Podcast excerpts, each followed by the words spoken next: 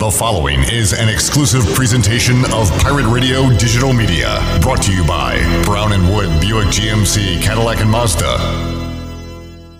Hey Pirate Nation, this is Tom Brown from Brown and Wood Buick GMC Truck. We've been serving the Pirate Nation in Eastern North Carolina for 83 years. We have four brands, three generations, two showrooms, and one goal to make sure you leave a happy customer. We're located on Greenville Boulevard next to the Convention Center or shop us online at brownandwoodauto.com.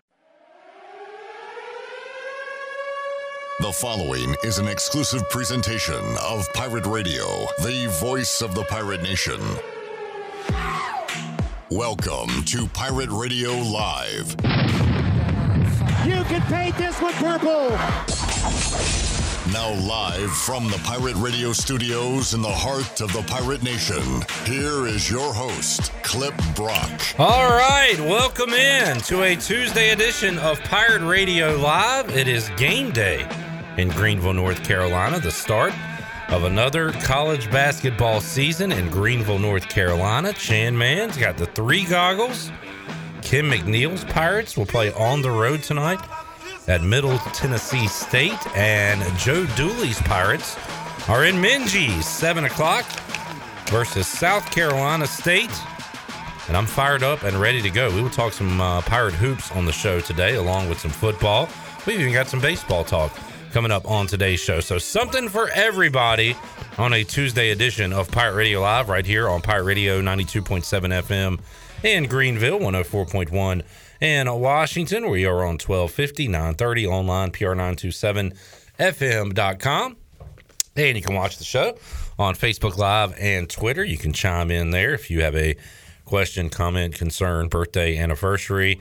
Steve Hill uh, already commenting, and uh, he says, Clipper!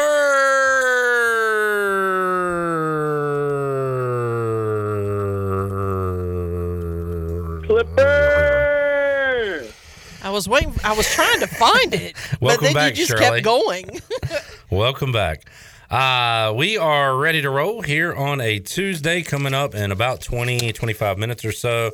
We will talk to the color analyst on ESPN Plus for East Carolina basketball home games. Cy Seymour will join us. Who better to talk to on opening night than Cy Seymour? He'll get you ready for East Carolina and South Carolina State. At 4 o'clock, we will talk some baseball with Ryan Meadows, head coach of North Pitt, head coach of Pitt County Post 39, and also puts together the Down East Hitting Camp. It is the third annual Down East Hitting Camp. We'll give you all the details on that coming up at 4 o'clock and talk some baseball with Ryan Meadows. That's coming up at 4. At around 4.30 or so, the big man on campus, Jeff Nadeau, it's like Christmas morning for him as he is a hoops junkie.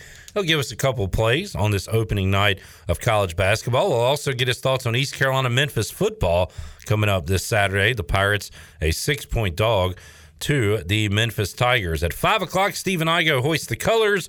We'll be in. We'll talk Pirate hoops, Pirate football, and uh, look back at the Purple Gold World Series. Maybe talk some baseball as well with IGO. So uh, this is going to be a uh, a fun show because we're going to hit on a lot of different topics and uh, a lot of those involving East Carolina athletics. We also got Mike Houston's comments from today's press conference, and if we have time today, we'll hear from a couple of Pirate players, uh, John Young and Taylor Jackson. Uh, if we have time uh, today, if not, we'll get to those later in the week. All right, uh, let's start the rundown, and we'll start with Memphis. This line has dropped. East Carolina has covered five games in a row. Uh, that includes three home wins and two road defeats. The two road defeats, the Pirates were right there at the end. Coulda, shoulda, woulda. Didn't get the win. Can it be different this week against Memphis? Let's hear Mike Houston's opening comments today, Shirley, as he met with members of the media and talked about the win uh, last week and looking ahead to the Tigers. Good to be back. Um, you know, big win last weekend at home, uh, and uh, know, it's great to have Military Appreciation Weekend uh, and also to have Hall of Fame Weekend and have those two, uh, you know, celebrations and uh, to have a, a, victory the way we had, and just really excited about the way our, our, our kids played and the way they prepared all week, and you saw the culmination of a, a really good week of practice. Uh, you know, turn into a you know a solid performance on game day, and so uh, you know puts us in good position here in the middle of November as we go into uh, you know what's going to be a very challenging road game against a extremely talented uh, Memphis football team, uh, coming off of a, uh, a big uh, home win against ranked uh, SMU this past weekend. Um, and you know we've looked at them on film, and they're exactly you know what you expect from a Memphis football team. You know, very talented uh, at the skill positions. Um, you know, good size. I think their offensive front's very athletic. Defensive front's very long. Um, you know, dynamic on special teams. So uh, you know, it's going to be a challenge going on the road. Uh, but I know our, our kids are really excited about the opportunity. Uh, they'll, uh, I'm sure that they're going to have a, a, really good week of practice, and the kids will be locked in and ready to go on Saturday. So it should be a good one. All right, Mike Houston there. Memphis has been really good at home. And uh, they, I'll see if I can find that stat, uh, but they have been fantastic uh, in home games. And this is uh, Sidelines East Carolina uh, put this out yesterday. Since 2017, Memphis is 30 and 3 at home. That's pretty good. Hitting on 90%. That is 2, 4, 6, 8, ninth best in the country. Uh, so they uh pretty darn good when they play there at the Liberty Bowl. So a tough challenge for the Pirates. We'll be with you at noon coming up on Saturday on the Bud Light pregame tailgate. Uh, Steve just sent along some news that I was unaware of because I could not care less about the Washington football team at this point. They are dead to me for this season. The season is over. I've moved on to ECU football, Pirate Hoops, Charlotte Hornets, Carolina Hurricanes, celebrating a Braves World Series championship, St. Bonaventure. I've got so much more in my sports life than Washington right now. But do you know who? I believe this is kicker number three for Washington. Do you know who they have signed? Chandler Honeycutt, a familiar name to you. Is it Mr. Slye, Joey Slye? We're gonna we blew it with Chris Blewitt. So we're gonna try to get Sly with Sly Joey. guy? It is the Sly guy, Joey Slye, is now Man, has he bounced around since Carolina. A giant who the flip cares about that. Not me, Not you. not I. But uh, he maybe will kick a field goal or two in the Washington loss to Tampa coming up this Sunday. All right, moving on. Opening night in college basketball. East Carolina, a 22 point favorite at home against South Carolina State.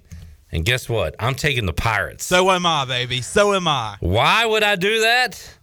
Why do I do that? Why do I do that? Uh, I was looking back at some season openers. The Pirates won last year in their opener against Charlotte, a narrow win in 2019 Is that Coppin, Coppin State? 2020 against VMI. But if you go back to 1819, Delaware State came here and lost 81 to 56. It's a, you know, 25 point win. I think this is a pretty similar season opener. Now, the problem is we don't know a lot of these guys on this team. So Yeah. we're going to need Vance Jackson to be as good as advertised. We're going to need, you know, JJ Miles to, to start hot. And, and who knows what even the rotation will look like. We'll talk about it with Cy, who he thinks is going to play tonight for East Carolina. They're also potentially going to be without a couple of guys. We'll talk about that with Cy coming up, too. But uh, hey, why not take the Pirates on opening night? Let's get a 25, 30 point blowout. Everybody feeling good. High fives, three goggles, everything. Yeah, I'm I'm I'm totally with it. Uh, let's start the season off with a bang. Let's put uh, some money in our pockets. let's hear what Joe Dooley had to say yesterday as he met with the media scrum to get set for opening night in Minges Coliseum. Here's Joe Dooley. Coach, just give us a scouting report. What do you think about South Carolina State? Well, a lot of new guys uh, do have some returners back, uh, three starters back. TJ uh, Madlock, Coach Madlock's son, is a very good player. Uh, obviously, had a little bit of a weird season last year. They were up and down as far as starting the season a little bit late. Uh, but new coach probably have a lot of new energy and a lot of new pieces. Coach, give us an expectation of what type of style this team that we're going to see for ECU is. You've seen them a couple times in scrimmages and in practice. What are your expectations as far as style this year? Uh, we- We'd like to play a lot faster. That's been something that we wanted to do. We wanted to play faster. I think we have played faster in the scrimmages. Uh, I think a big way to play faster is obviously to get some defensive stops and then get out and play in transition. But the guys have done a pretty good job. I think we've pushed the ball better. I think we'll we'll play a lot faster. But I think you have to be able to, uh, be able to play multiple ways when teams do slow it down. Coach, how much is this team kind of acclimated from the time we talked to you a couple weeks ago Uh, you got a lot of new guys. How are they beginning to meld together a little bit? I, I think it helps that we were able to work with them in the summer. I mean, I think the rules have changed, so we're able to get a lot more uh, stuff in during the preseason than you had previously. So I think that's helped. Uh, I think we've been acclimating some of the guys that have been injured back into it, and that's been part of it, or guys have been out sick. So I think those guys are a little bit behind, but they're starting to catch up. Yeah, health-wise, do you expect to have it- everybody? Will anybody be out that you know of? It's it's you know it's the day before the game, so uh, I, I think we'll have a couple guys out, uh, hoping to get maybe one back, uh, but you know we'll see. Uh, we have a couple guys meet with the doctor this afternoon, so we'll see how that goes. Do you expect Wynston to play, or is that still to be determined? Still to, to be determined. Besides just winning, what's the biggest thing you kind of hope to accomplish in these early games here? Uh, get some continuity and get a rotation. I think we've had to, uh, you know, in the scrimmages, we've been able to play a bunch of guys, which I think is good news. I think we'll cut the rotation a little bit, so I think that'll help. And I think we'll try to get into a little bit of a routine and, and a rotation with our guys. Basketball is a sport where fans can have a big impact as far as home court advantage. How excited are you to be able to welcome fans back this season? Well, it's exciting. I think our guys are really jacked up that they can have fans and you know the, the atmosphere and the excitement that the fans bring. And uh, I, it was eerie last year, as you guys know, but being in an arena with no one there, and you know you could sort of hear everything, which I guess was good and bad. But uh, I do think it'll be exciting to have people back in, in, in, the, in the Pirate fans back here. Three games in what five days to start with, or so. Uh, What type of challenge does that create for you guys? I think it just has to be efficient practice wise. I mean, we'll cut back today. Uh, Wednesday will be a little bit shorter than you, you know than usual. Thursday will be a little bit shorter. Quick turnaround on Saturday. We'll you know probably go Saturday morning so we can get our guys off their legs. We'll review what happened on Friday night. Uh, go to quick practice and, and prepare for Sunday. So I do think it's the players would probably rather have it this way. Uh, I don't know that the coaches would, but it's it's lined up that way. So let's go ahead and get going. Are you more nervous or excited for the opener? Oh, I'm always excited. I mean, I, I, am always excited. I, I think we're nervous about. You're nervous all preseason. Now, once it's here, you got to get ready to go. So let's have some fun. All right, let's have some fun. Joe Dooley, ready to roll the ball out and get going. Great to hear the balls bouncing in the background.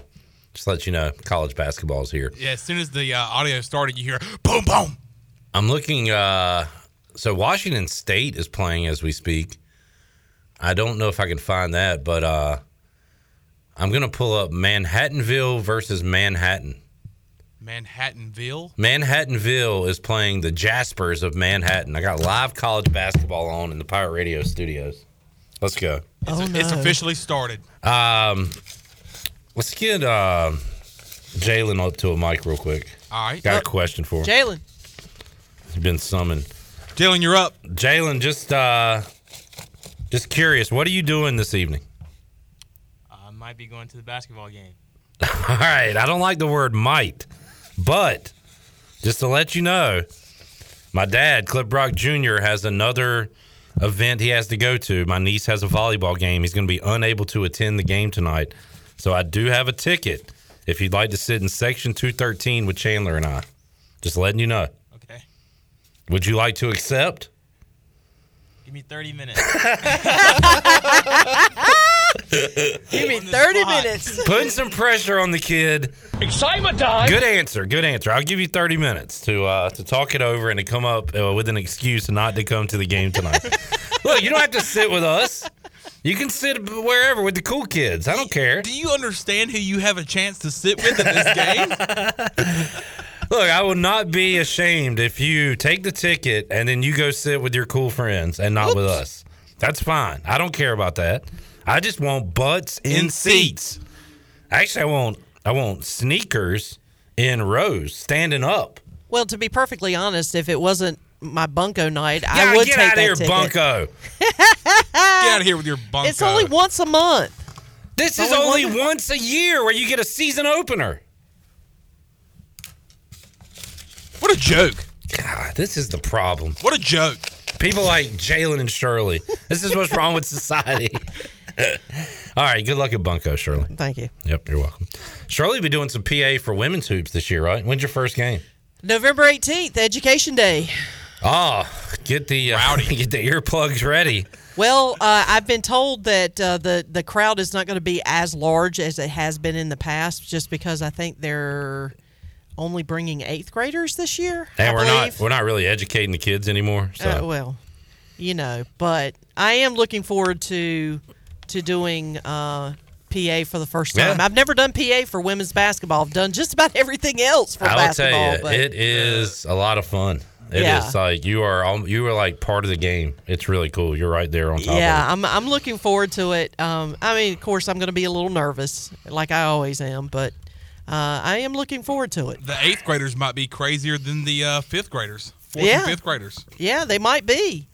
I just know that it, it I mean, I know there's a lot of uh, um, there's some media that I have I've talked to in the past that are not fond of the game just because it's so loud and kind of rambunctious. But you know, because it's you know the kids the kids. uh, I think they get into the atmosphere of the game. They may not be maybe as into the game as maybe say I would be, or uh, you know, but just because of the fact that they're not in school. They're hanging out in a gym and they're eating snacks and watching a basketball game. They're just going to be loud and rowdy. And I, I've always enjoyed that game, and I'm looking forward to it this year in a completely different context. so it'll be fun. Chandler and I are gonna be loud and rowdy tonight. We might take our shirts off. We haven't. I don't know. That's We Oh, might. no. You I just know. can't wait to be sitting there going, at the three people in our at the, section. at the three people in our section. Get up, old man. Get up, old man! Oh, what? Oh, you brought in the walker just so you wouldn't have to stand up? What a loser! We might get kicked out of Minges tonight. Against South all, Carolina all I, State. all I need to know is, Clip, if he does do the get up, Mm-hmm. you got to get that on film. that's got that's got to be on film, or it Chandler didn't happen. Yelling at empty seats to get Yes. up and get loud. Yeah. Let's, we got to do yes, that. and it needs to be sent to Glenn immediately, so he can put it up on our social media. Chandler is a get up guy. Who knew? Uh oh, big dog in the house. Big dog run in. What's up, big dog? I'm just wondering uh, if you and Chandler will be wearing your Rock and Jock jerseys tonight. You know what? I pulled up an old clip of that on Twitter today, and I had that thought. We should have gone full uniform with the armbands, the Iverson shooting sleeve. The full thing. But uh, unfortunately, the answer to that is no. Did the uh, Aaliyah jersey become much smaller after you washed it the first time? I honestly don't know where that is. My wife may have thrown it out. Um, oh no! I have not seen it since last year, so we have another watch along planned for a couple weeks from now. Next week, next The- the- Friday, The, the Oklahoma game The in, 19th. in Myrtle Beach, right? Yeah. So between now and then, I do need to find that jersey or another basketball jersey to wear. So You could take and cut the sleeves out of one of your Redskins jerseys. and make a basketball, jersey. yes, you could do this. Could do that. Just an idea. Sleeveless skins jersey, not like a bad idea. Yeah, we'll figure it out. But tonight we will be wearing normal people clothes uh, in two thirteen. I wanted to see the return of uh, what was the kid's name? Seabass. Yeah, right. And was Seabass action up in two thirteen? I tell you what, maybe one game this year, Chandler, we should go decked out in our basketball uniforms. Let's do it. All right. I just think it'd be funny. That is is on You the probably docket. would get on TV. All right. Yeah, that's what we Well, want. Well, you know what? If you guys do do that, do do. let me know. I'll break out mine. You in? Yeah, We I'll get a in. whole roster. Yeah. All right. I like it. That's uh put it on my calendar for uh future Well, it, it just uh, I just got to make sure that it doesn't coincide in any, with anything. I, I- we get it. You're busy. Bunko, PA. Once a month. Once a month. Whatever. Bunko's only once a month. I need to pick up a Missy Elliott Rock and Jock jersey for this event. For some reason on Amazon.com, the only jersey they had was Aaliyah, rest in peace. And I was a big Really? Aaliyah fan. Yeah. First, you don't succeed, dust yourself off, try again. Uh, so I was happy. R. to, Kelly's first wife. Well, let's not talk about that. Chandler didn't know who Aaliyah was, but All did ki- recognize all the kids songs. don't. Yeah. None of the No, kids know. yeah, none of the kids know. She died in a was it a plane crash? Yeah, it was a plane crash. Yeah. Yeah, and she was a uh, a young rising star. Remember that movie where she played like the queen of the vampires or whatever? Oh, Was that, Queen uh, of the Damned? or Yeah. Queen of the Damned. Yes. Yeah. Yeah, that's right. Never saw it, but I do know what you're talking about. Uh, Manhattan has a 16 8 lead over Manhattanville. Manhattanville. We should schedule East Carolinaville. I think we play for East Carolinaville. That's our team. Manhattanville sounds like Fansville on Doctor. Like it's, it's something made up. Their colors are red. Their colors are like the uh, what do you call it? Where they have their name and their score. Yes. The uh, The bug. chyron, or is that The- something like you, you call it a chyron or a bug. a bug? Their bug looks like a can of Diet Dr Pepper. It's cream and, and yes, yeah. So uh, they are from Fansville. Fansville versus Manhattan. I wish I could wear a medium jersey. What are you? Are you just having your inner thoughts? Yes, said into because microphone? there is a MTV Rock and Jock jersey of Flavor Flav Oh, from wow. the Violators. Oh, that would be cool because we have bricklayers. You need a Violators jersey. Yeah, but this is only a medium, and I cannot wear me. Look like packed sausage coming in. Oh yeah, that it, yep, straight up, that would be a packed sausage A situation. packed sausage sitch that we're trying to avoid. All right, uh, moving on. I just want to talk rock and jock right quick. I'm good. Maybe we'll uh, we'll get to Monday night ref ball uh, later on in the show. But um, that was a disgusting display. Oh, while you're here, Glenn, how about uh, Jokic and him sending a shot to which one of the Morris twins? Is it Markieff? Yeah, and it, he went down like he got shot. I think he had some like internal bleeding going on. So there was like a for reals medical report after the game on this, and it, it didn't look like it. It, it he bumped his tail off in wrestling terms. I thought, but yeah, apparently uh, from being hit in the back of the shoulder, you can have internal bleeding. So Morris hit Joker with kind of a cheap shot at mid court. Yeah. To slow the ball down to Yeah. stop a fast break, basically. Like cheap stuff, but just basketball stuff. Had a little elbow into him. And then I guess he thought Joker was going to be cool with that and just kind of started He's- walking away. Joker's kind of a laid back guy. And then Joker went full steam. I've never seen him move that fast. And just freaking drilled him.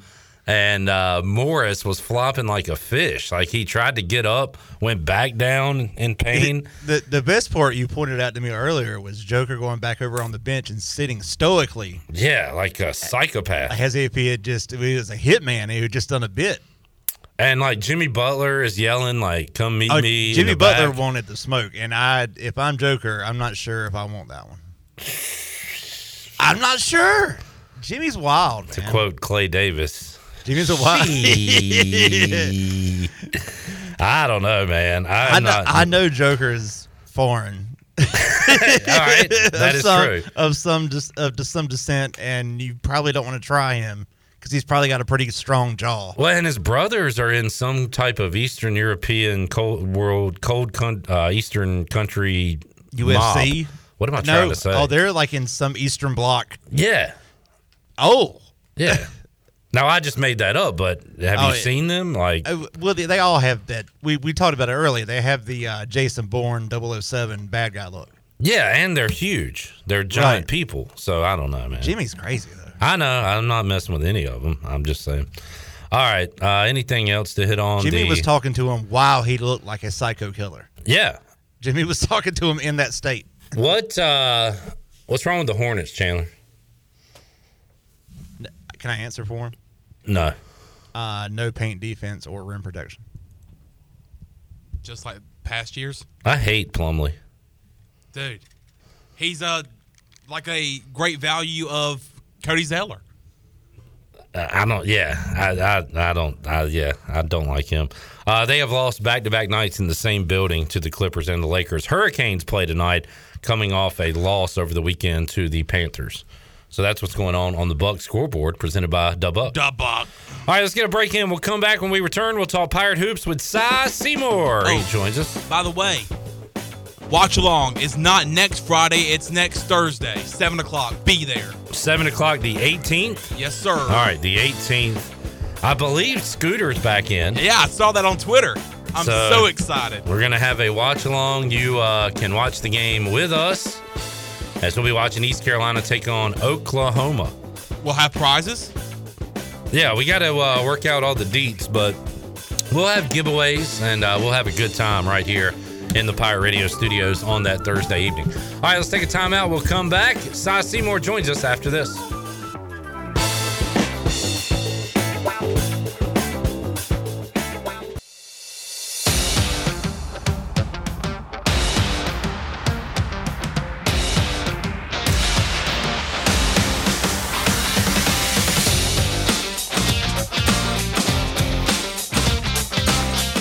Listening to Hour One of Pirate Radio Live. Do you need custom t shirts, apparel, or promotional items for your business, organization, or event? Keep it local. Print it local with University Sportswear. Contact them today at universitysportswearenc.com. Now, back to the show. Welcome back. Are you in outside sales and looking for an opportunity to increase your earning potential? Well, Copy Pro has been in Eastern North Carolina for over 45 years and continues to grow each year.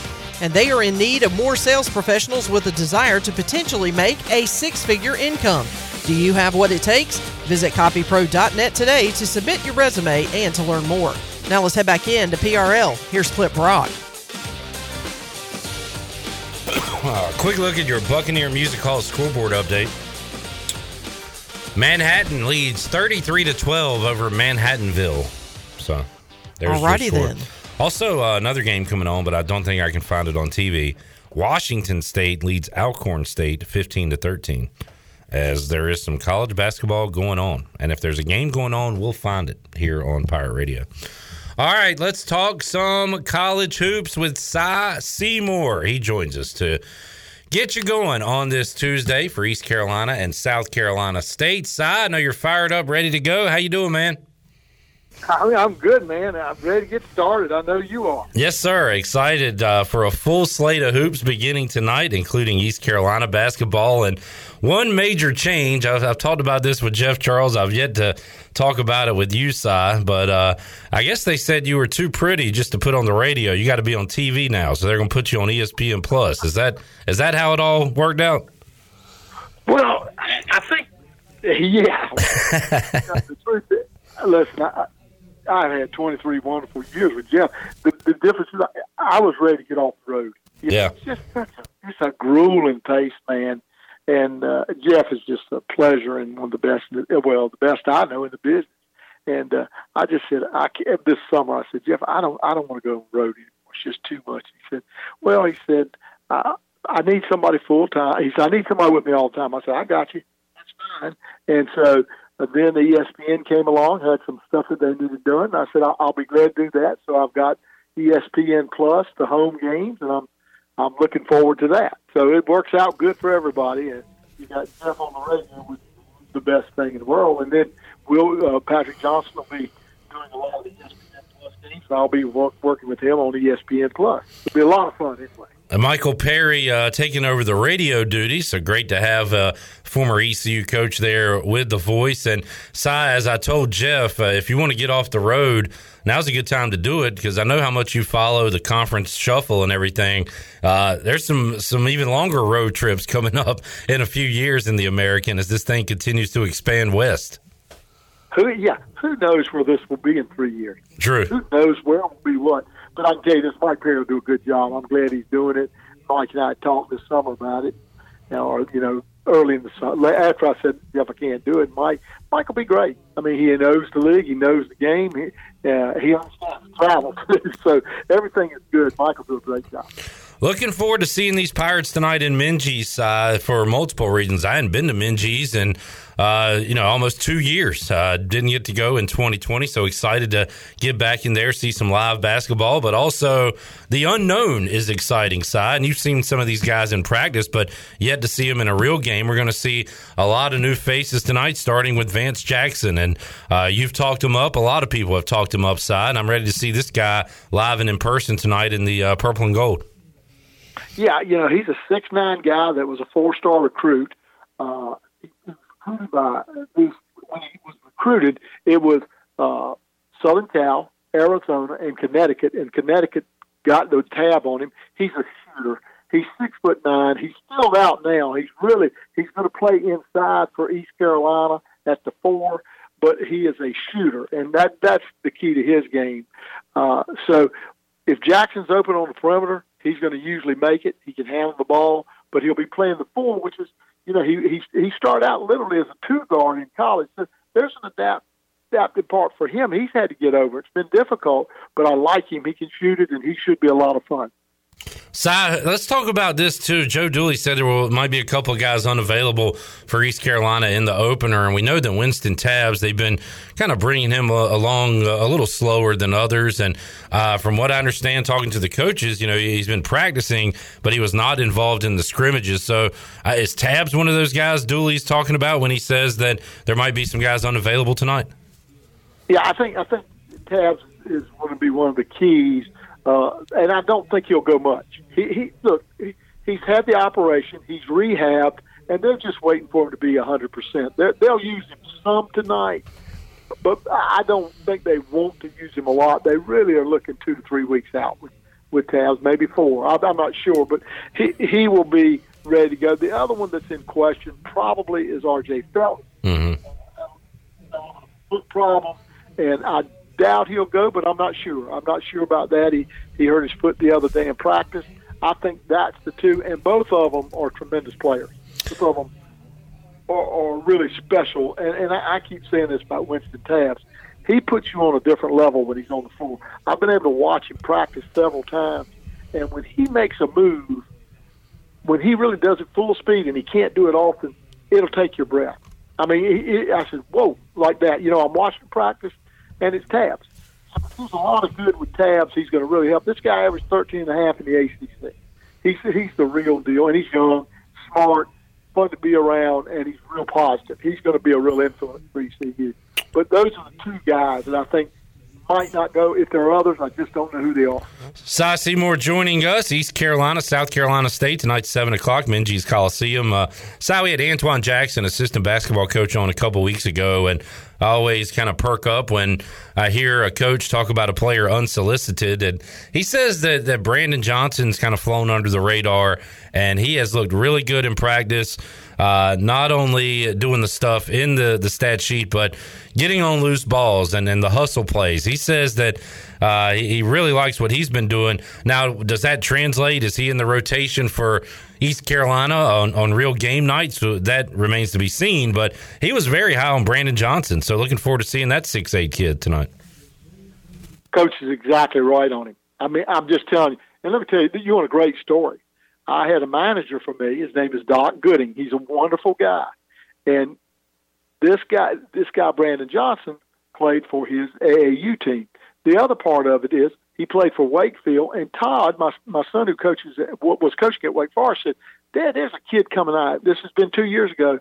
That he's the player of the year in the Cap Eight." And he said, "Any kid that's player of the year, like Jayden Gardner, and like the kid that went to Kansas, he said they're usually good players, and this guy's a player, and he's a really good student.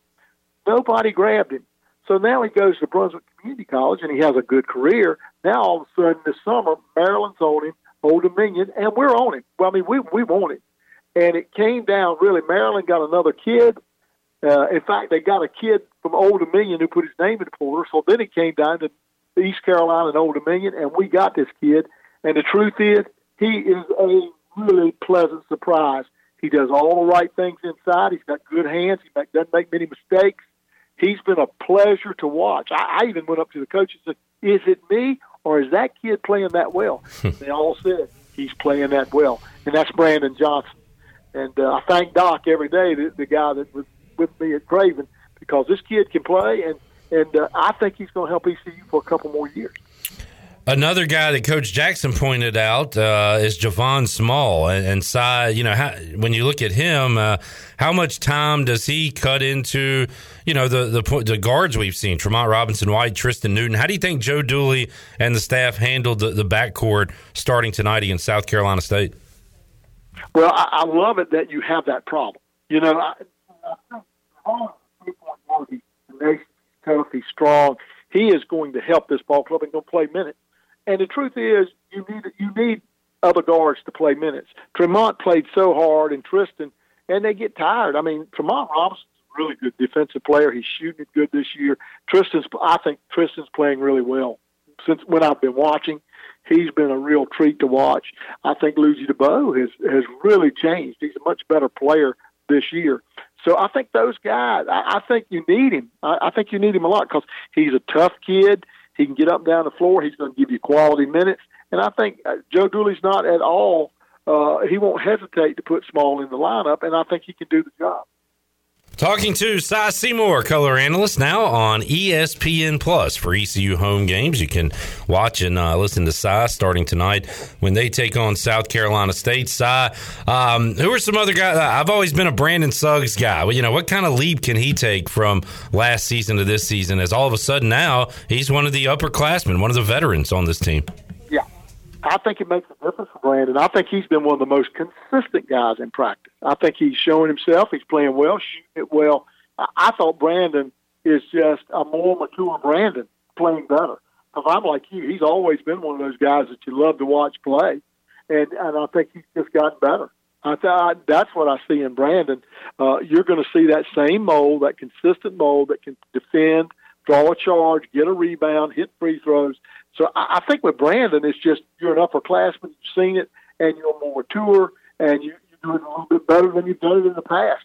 So I, I, I like Brandon Suggs, and I think I think he's going to be a part of it. You know, when you look at the portal, let's get real here. We had five guys who returned to play. You know, when you, when you really think about it, you, you know, you, JJ's back, and then the two guards, Newton and Tremont, and then Suggs, and then Ludgy Debaut's back. So you've got five guys back that can really help you, and four of them really play. Were starters. Lost Jaden Gardner, which is a major loss, but listen, there are other schools that lost three, four, five starters. It's been that crazy. So I think overall there's a good mixture between kids coming in and kids that left the program. The other part is, we, you know, we left off the big kid from South Carolina, Frank. Mm-hmm. He may, I'm not sure, but he'll give them some quality minutes too.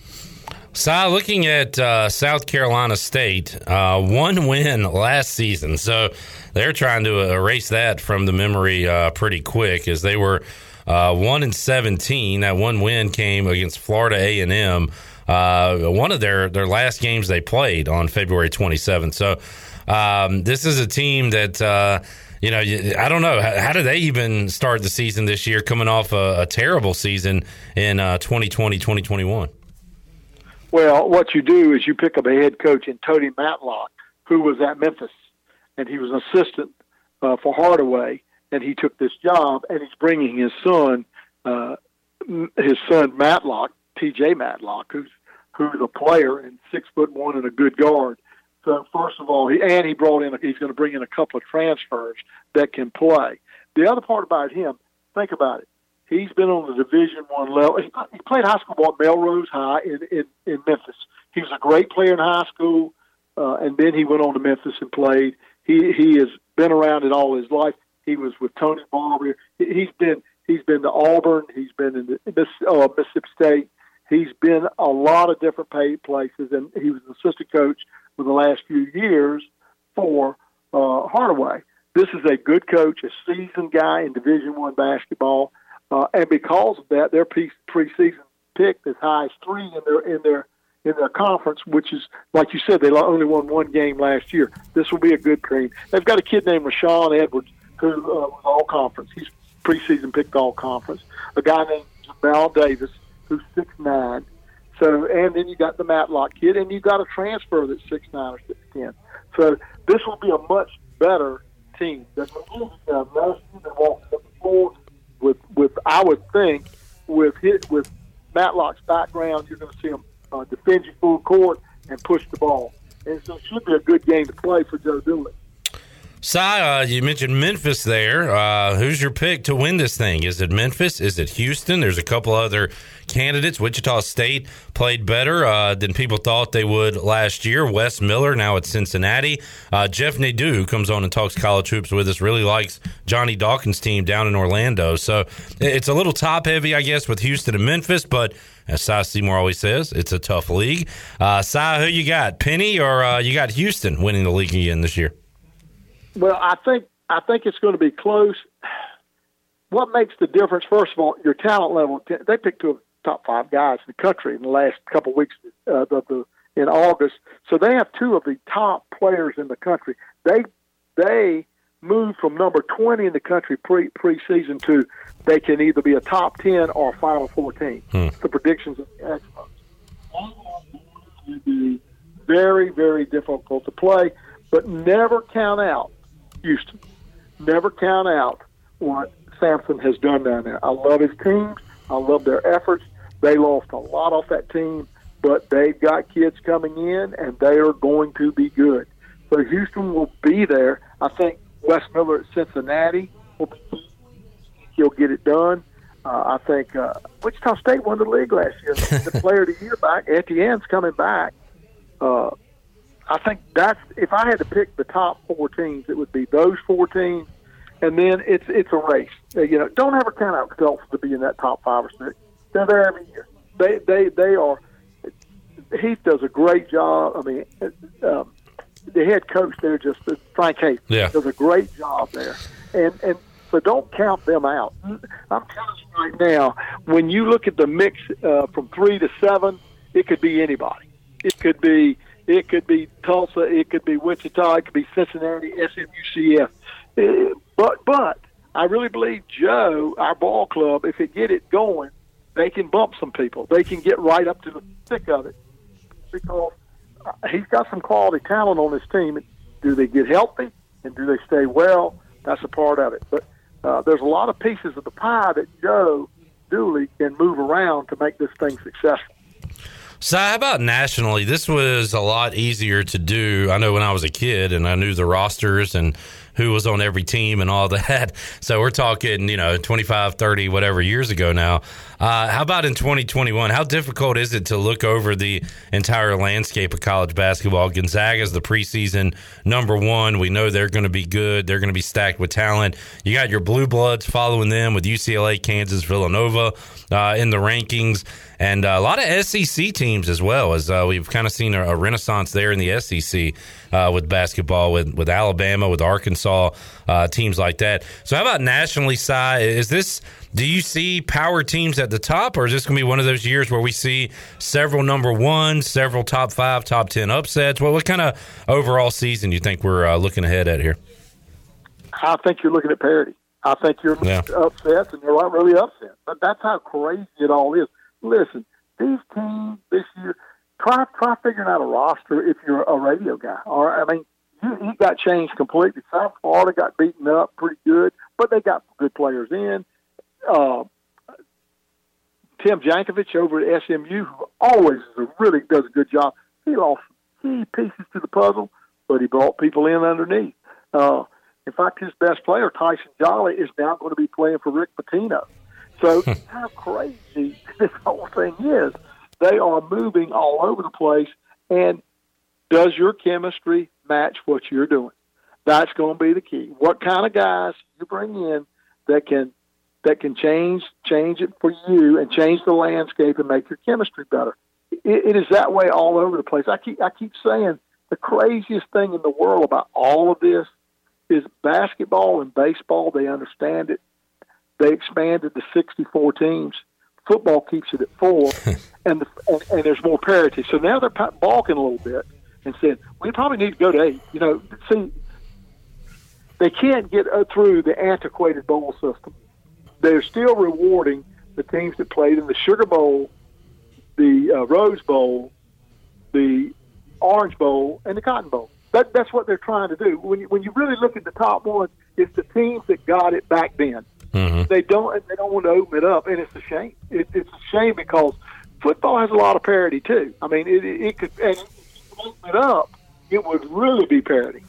Uh, so it, it's really football cannot get used to not having the bowl money going to the teams that have gotten since 1952. They just can't. They can't get rid of it, and so they make sure they get it done. But the truth is, there could be pi- parity. Uh, Look, look at Coastal Carolina. You know, that's what I'm saying. It's it's all, and it could be all over the place.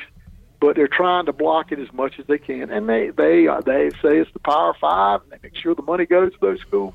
But the truth is, basketball is not like that. Yeah. You open it up. You look at look at the Final Four last year. They love the little guys in March uh, in basketball, and it's totally different in football. You're right. Yeah, and if you would spread the money around, you're not. It's no telling how it would be. by gosh, even on school, you know, if you would spread spread the money around, you don't know how this thing can turn out. But they don't want to do that, and I and I don't know what you do about it. Uh, but you know, there are only 130 teams in, pro, in college football. There are 350 basketball teams that have a chance. You know, we're looking at trying to go to a bowl game, and they're going to take 84 teams out of 130 to a bowl. I mean, Yeah. basketball takes one, that one about 25 percent or less, and it's a, it's it's really strange what we're doing because because those bowls really don't make you go anywhere. It just means you went to a bowl game, but they're not going to. They really want to keep it to a small group. Trust me. We got Cy on his soapbox here on a Tuesday. I like that. Yeah. Cy, Cy uh, everything's changing, and uh, and and we've got some older coaches, some veteran coaches that'll be in Madison Square Garden tonight. Uh, Duke and Coach K, his final season coaching, uh, they'll be taking on Calipari in Kentucky, and then you got Izzo in Michigan State taking on Bill Self in Kansas. And uh, again, uh, a lot of this is changing, in, including the the faces of the coaching world across college basketball. But you do got some uh, some old faithful, some legends going at it tonight at MSG. Uh, no doubt about it. Four of the greatest coaches you'll ever see. I mean, they really are. And of course, Roy Williams is gone. Boeheim's still in it. There's still a lot of good, really good thoroughbred coaches in it. But you know, they're they're beginning to say, you know, is it worth the fight? Is Right. it worth seeing that I'm on a team one year and not the next? And and and you're going. The one thing I like about Joe Dooley, he knows the world. He knows the landscape. He's recruited both ways, and he adjusted to it. He got three. He got three Power Five guys in the in the portal. And that don't mean he necessarily loves how it's going, Cy, but he's willing to adjust and do the best he can with, with what it is now, right? Yeah, exactly right. You- just said it exactly right. He doesn't like it, but Joe's on top of it enough to be involved in it and get good kids out of it. A lot of the guys that have been in it for a long time, this is a this is a tough adjustment they can't handle. But give credit to Joe Dooley; he was on top of the on top of that portal all he could be.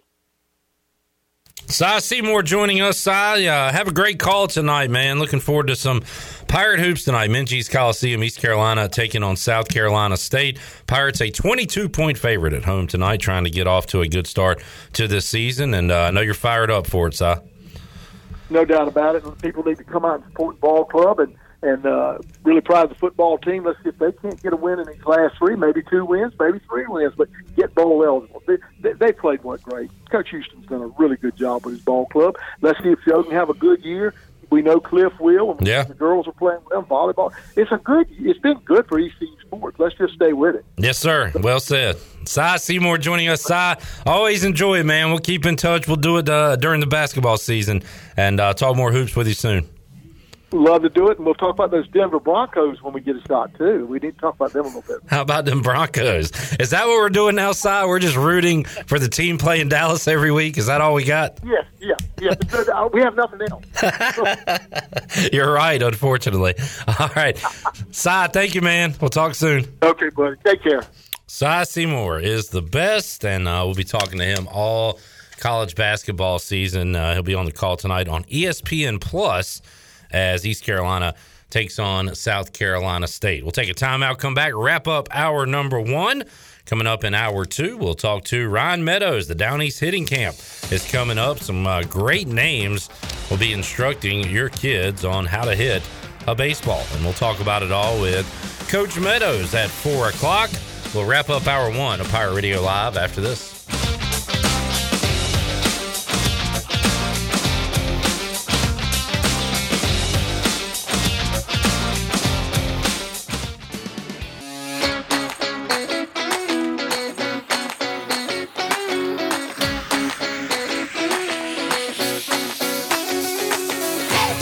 Listening to Hour 2 of Pirate Radio Live. Save lives, be a hero, and make $700 your very first month donating plasma at Grifols Biomat USA. It's the easiest way to make extra money. Start now at Biomat USA on 505 South Memorial Drive. Make up to $700 in a month and save lives now at Grifols Biomat USA. A better donor experience and better pay. Now, back to the show. Welcome back. From sales to service, Greenville Auto World has all of your vehicle needs covered. Shop all of their inventory now at greenvilleautoworld.net. If you're also looking for someone to service your vehicle, Greenville Auto World has a full service and repair facility. Brakes, oil changes, tires, inspections, and they can repair any kind of vehicle. Greenville Auto World is across from Speedway at Bells Fork and online at greenvilleautoworld.net. Thanks to Tim Sutton and Jim Rogers for their sponsorship of the program. Now let's head back into PRL. Here's Clif Brock. All righty, wrapping up our number one. We have some business to take care of. So uh, tonight, my dad unfortunately will not be in section 213. He's going to be at my niece's volleyball game, but I will be there. Chandler will be there. Shirley has Bunka. Mm-hmm. Uh, but there is a ticket available for young intern Jalen. And Jalen, uh, you said you needed 30 minutes to make a decision. Your 30 minutes is up. Uh, will you accept this rose? I'll accept the rose. wow. All right. Jalen is in. Dude. That's what I like to hear. One student at a time. And again, Jalen, you don't have to sit with, uh, you know, your, your old radio uncle here. We'll let you go fraternize with the uh, your friends or the girls, whatever you choose to do. But uh, you will be accepting one of these tickets, and you will be there. I'll take it. Yeah, just slide it under the door. I got All right, sounds good. Uh, Jalen is in, Chandler is in, and uh, we'll be there tonight when East Carolina takes on South Carolina State. It is becoming the cool thing to do, right, Ryan Meadows? That is right. Thank you for acknowledging that. We got Coach Meadows in the house. We're going to talk some baseball. Got the Down East hitting camp coming up, and we'll talk all about it. Shirley, let's go to another break because we owe you one for hour one. And we'll dive into hour two with Ryan Meadows. Man, an awesome list of instructors and speakers and guests coming up this weekend. We'll talk about that and all the info you need to know to get your kids signed up for uh, some great instructional baseball and a whole lot of fun and some food, t shirt, all kinds of goodies. So uh, it's all going on this weekend. We'll tell you about it when we return on Pirate Radio Live after this.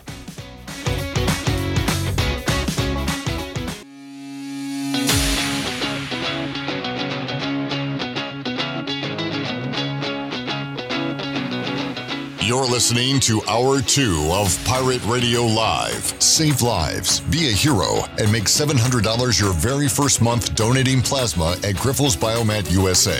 It's the easiest way to make extra money. Start now at Biomat USA on 505 South Memorial Drive. Make up to $700 in a month and save lives now at Grifols Biomat USA. A better donor experience and better pay. Now, back to the show. Welcome back. Do you need custom t shirts, apparel, or promotional items for your business, organization, or event? We'll keep it local and print it local with University Sportswear. Contact them today at universitysportswearenc.com, the official sportswear provider of Pirate Radio for 18 years. Now let's head back into PRL. Here is Clif Brock. All right, still a lot left to go here on a Tuesday edition of Pirate Radio Live. It is game night at East Carolina as they will begin the basketball season tonight against South Carolina State. We'll talk uh, some hoops and more with Stephen Igo at five o'clock coming up at around four thirty. Jeff Nadeau will give us some picks. Uh, he'll dive into ECU Memphis as well as the Pirates have won a couple in a row on the football field. They've covered in five straight games. And uh, now go on the road to take on Memphis, trying to get that sixth win. We'll hear some Mike Houston comments later on in today's program as well. But right now, we will talk some baseball. Ryan Meadows, coach of North Pitt and Pitt County Post 39, joining us here today with the Braves hat on. And uh, coach, good to see you. Good to see you. Let's talk some baseball. Let's talk uh, Braves briefly. Let's do it. You asked, you know, am I still riding the high? I, I guess it's set in, but I saw somebody tweet this, and it it was kind of my feelings and probably yours too, as somebody who's rooted for the Braves for a long time.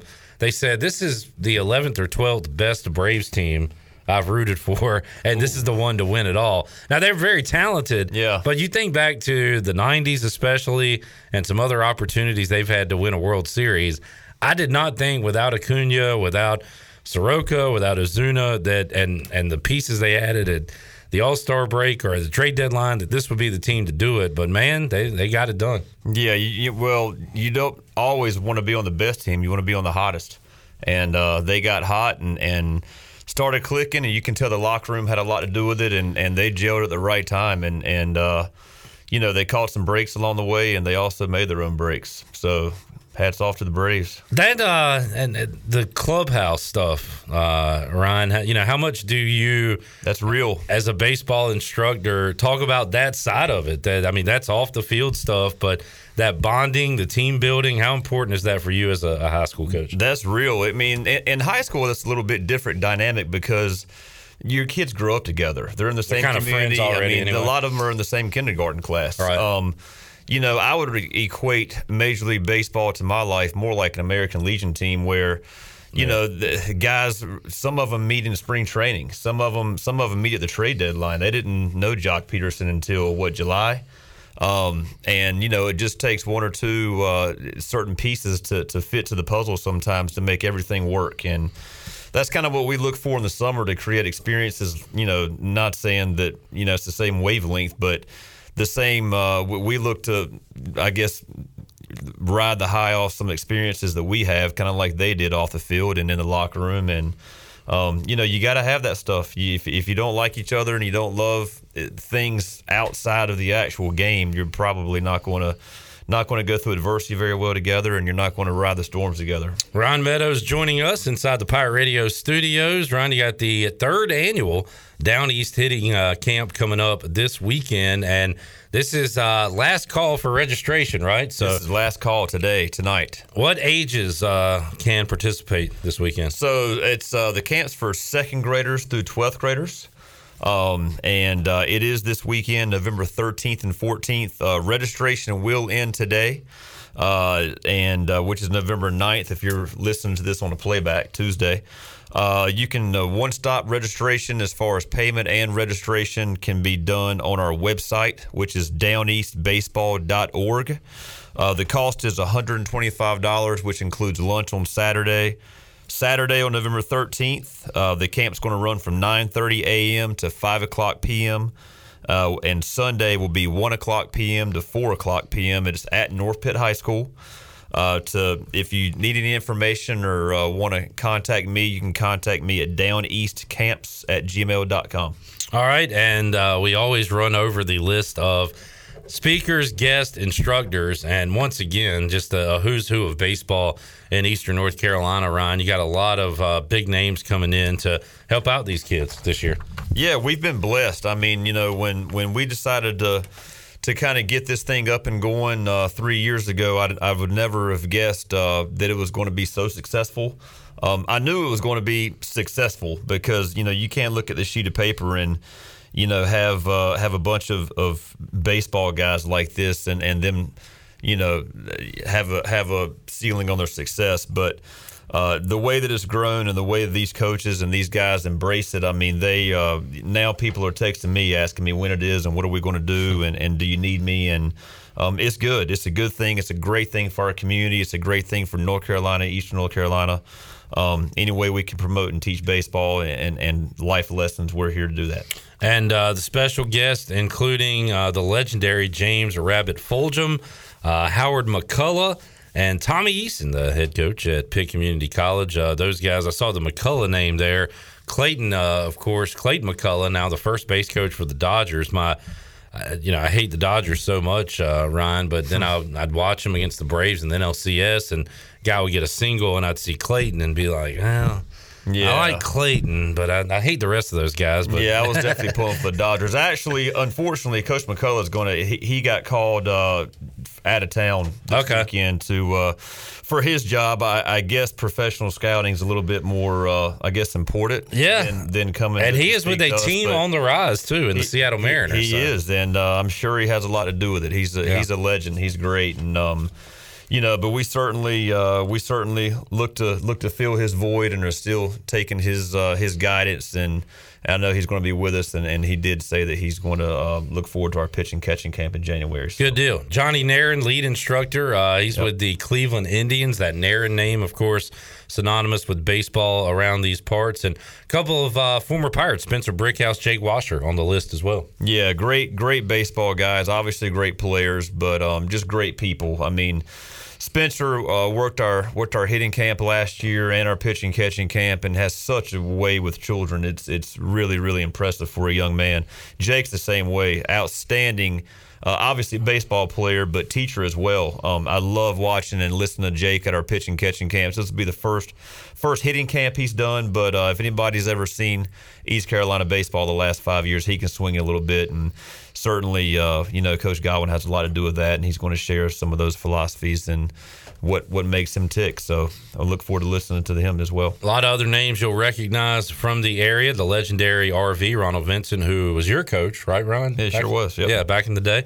Uh, he, he's still my coach. oh, I mean, yeah, that's you know, true. That's, okay. that's just how it is. Uh, Jason Mills out at DH Conley, Corey Skinner, Aiden Grifton, Eddie Losner at Farmville Central, uh, Pat McCray from South Central. So uh, Peanut Langston, another legendary name uh, around the area. So just a, a, who's who once again of baseball in the area, and uh, all these guys will be assisting your kids. What kind of uh, I guess drills and and things will the kids be doing this weekend, Ron? Yeah, it's a big mix. I mean, it goes from uh, really all aspects of offense. I mean, um, as far as you know, direct instruction, as far as uh, like a big hitting lecture, fundamentals, and we've got, as you said, some great lead instructors to do that. Any, anywhere from pro guys to college guys to going through stations, teach them drills, teach them the proper way to do things.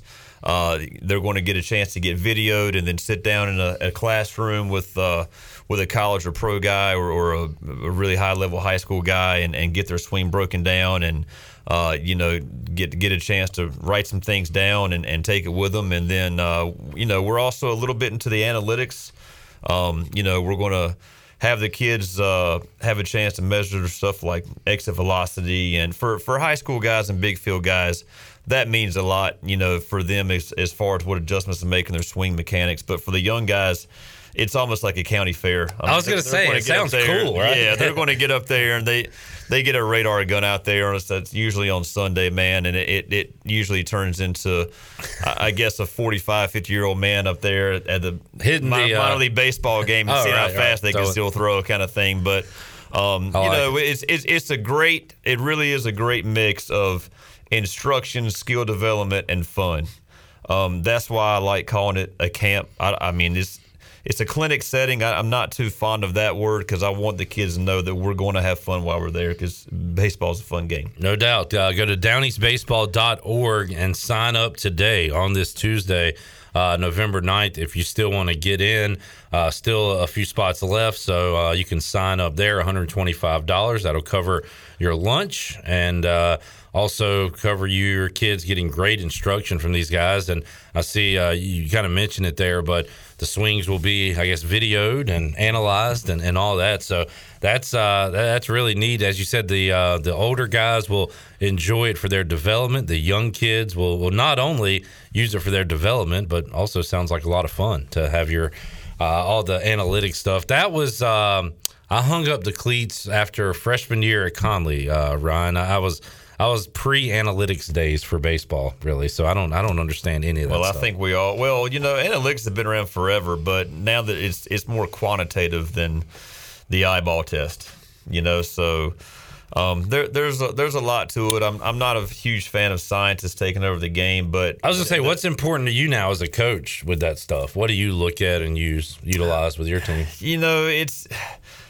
I like exit velocity because I'm a big weight room guy. I mean, we're we we really do a good job, I believe, in the weight room and and through fitness and and uh, you know, as far as uh, a radar gun to to you know measure throwing speed. Um, just because I'm a big long toss guy, I'm a big uh, big believer in our throwing program, and I want to know if it's getting better. Right. So, um, am I going to sit down and use something like you know? Uh, uh, exit velocity or or uh, you know what's another one? Distance in the zone or something like that to say you're going to start over him? No i'm going to look at who's a better player.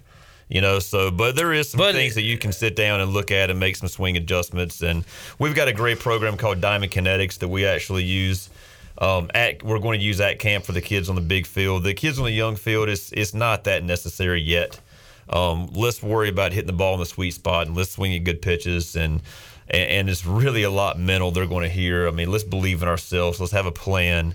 Um, let's uh, let's get over adversity. If we get out, it's not the end of the world. Kids need to hear that these days. Yeah. Um, you know, I've never seen a generation full of uh, instant success people, and if not, I, I call it the reset generation. You know, if they're playing Madden at home, and I ask my high school kids this: if you're playing Madden at home and they score first, what are you going to do? Are you the kind that that's first play of the game they're going to kick off back? Are you going to hit reset? So you get to, you know, you get to uh, start over zero zero, or are you going to play, the, you know, the rest of the game down? A lot of them are going to hit reset, and that's what they wish they could do in a live, whether it's a football game, basketball game, baseball game, and uh, you're going to hear a little bit of that at camp too from these speakers that have seen a lot more than I have, but um, you know, they uh, draw off these experiences to help these kids and hopefully give them some words like that too. So. I like that. Good stuff from Ryan Meadows joining us inside the Pirate Radio studios. Coach, uh, uh, we are getting into basketball season now. Uh, we're finishing out the high school football playoffs. Uh, when does baseball roll around for the uh, high school kids? So uh, it's crazy because we're not used to this anymore. We actually had a baseball meeting at North Pitt yesterday for prospective players, and I told them, you know, I looked around the room and, you know, this is my twentieth year there, Clip, and uh, That's crazy. It's crazy. So I, I was kind of going to get on a roll of just, hey, you know, you guys know how it works and all that. I looked, I said, man, these guys don't know how it works because last year wasn't normal. So I had to explain to them, look, this is the off season. We consider January for us the preseason. Baseball starts in February last year. It's February, March, April, and then the playoffs are in May. Because look, last year the first opening day was April 24th. Right. And uh, for you know a lot of you know obviously all of our freshmen that was all they know so far and for sophomores you know sophomores don't remember things very well anyway uh, we graduated a lot of seniors we don't have a lot of juniors so I had to sit down and explain to them what exactly the sports calendar is and how we're going to go about it so yeah baseball kicks off in February as always um, February 14th I believe uh, and we plan on having a uh, normal high school baseball season with normal playoffs in May and normal state championship. Using the word normal a lot. That's good, right? Yeah. Uh, well, uh, can I put quotation marks around that? Because we hope so. Exactly. You yeah. never know, I guess, right? Yeah, that's right. And uh, good stuff there. What about the? Uh, we'll talk more about this as it gets closer, but planning on uh, bringing back the pitching camp as well. Yeah, we sure are. Well, we hope so. I mean, you know, a lot of things can go between now and then, but we're planning on the last week in January for that. That seems to be a good weekend for, uh, you know, we have a lot of pro guys help out with that. Um, they usually head out the first or second week in February. Right. Um, and uh, the colleges or the, the college coaches are kind of all geared up by then and doing their team practices on the weekend and stuff. But um, a lot of local guys, a lot of a lot of pro guys come back to help out with that one. So we're kind of uh, off their schedule, and we want to do it before high school starts. So, you know, when we started that, that was a really good intro to uh, you know high school season, and then again, it felt so weird doing that in January last year, and you know, high school coaches didn't have to really worry about it till April. So. We're going to get back to that normal this year.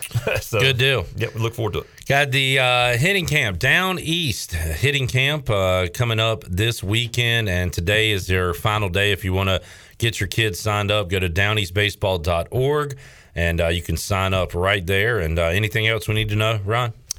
No, there's uh, if any prayer warriors out there, let's pray for the dry weather. I think the forecast has gotten a little bit better. Knock on wood. Um, they're talking about Friday rain, maybe. Um, you know, we're going to have it rain or shine. We've got a great indoor setup we can go to. We'd rather not. We'd rather uh, play baseball outside and hit baseballs outside, but.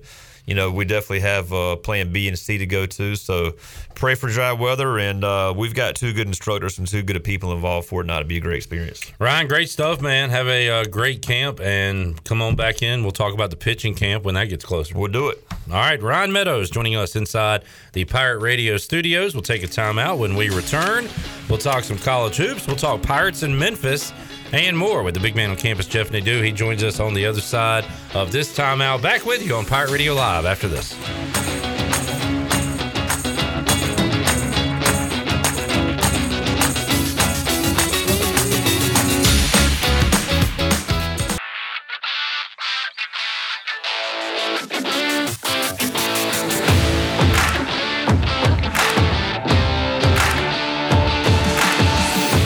Listening to Hour 2 of Pirate Radio Live. Save lives, be a hero, and make $700 your very first month donating plasma at Grifols Biomat USA.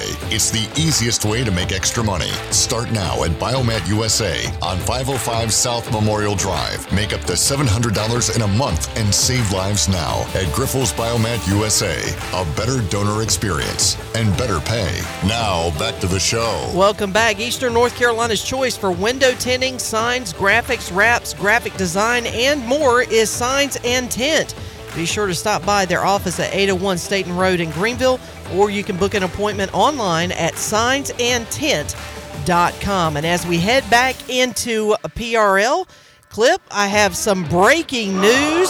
This is crazy. Out of nowhere. Out of absolutely nowhere. We've been waiting for this news since February 25th of this year. Our Twitter handler, our Twitter handler, our Twitter handle, PR927FM, was suspended on February 25th. Unrightfully so. Unrightfully so, but there is good news. We are out of Twitter jail, baby. we have broken the through the bars. We are free agents just like OBJ because he wasn't claimed on waivers today. He is officially a free agent. Way to mix in sports news. Yeah, well, I figured, you know, Buck scoreboard. There's some news for you. But so if you followed us on PR927FM on Twitter, we are officially back. We are back. And if you followed us on at free PR927FM, you can now follow us at PR927FM. At PR927FM all the way back. Wow, did not expect that to happen on this Tuesday. What a glorious Tuesday it is indeed. It is also glorious because college basketball is back. Absolutely. And the Pirates will be in Minges tonight, and there are games going on all across the country. We'll talk about that and more right now with the big man on campus, Jeff Nadeau. He joins us on the fixed NC Live line. Big man, how you doing today? I'm doing well, Clip. Uh, I'm pretty tired, but yeah, uh, Christmas is here, and uh, now we, we tip off the games and, and, and start flying. Jeff, what have you been doing? Uh, training for Rough and Rowdy, researching for college hoops. What's uh, what you been up to?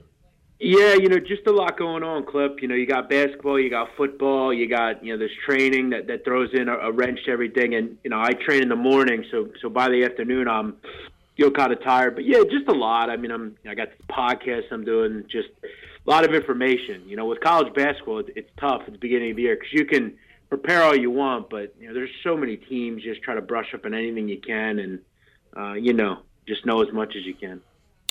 Well, Jeff, uh, I know you've been going over the futures, the conference winners, the you know national champions in college basketball.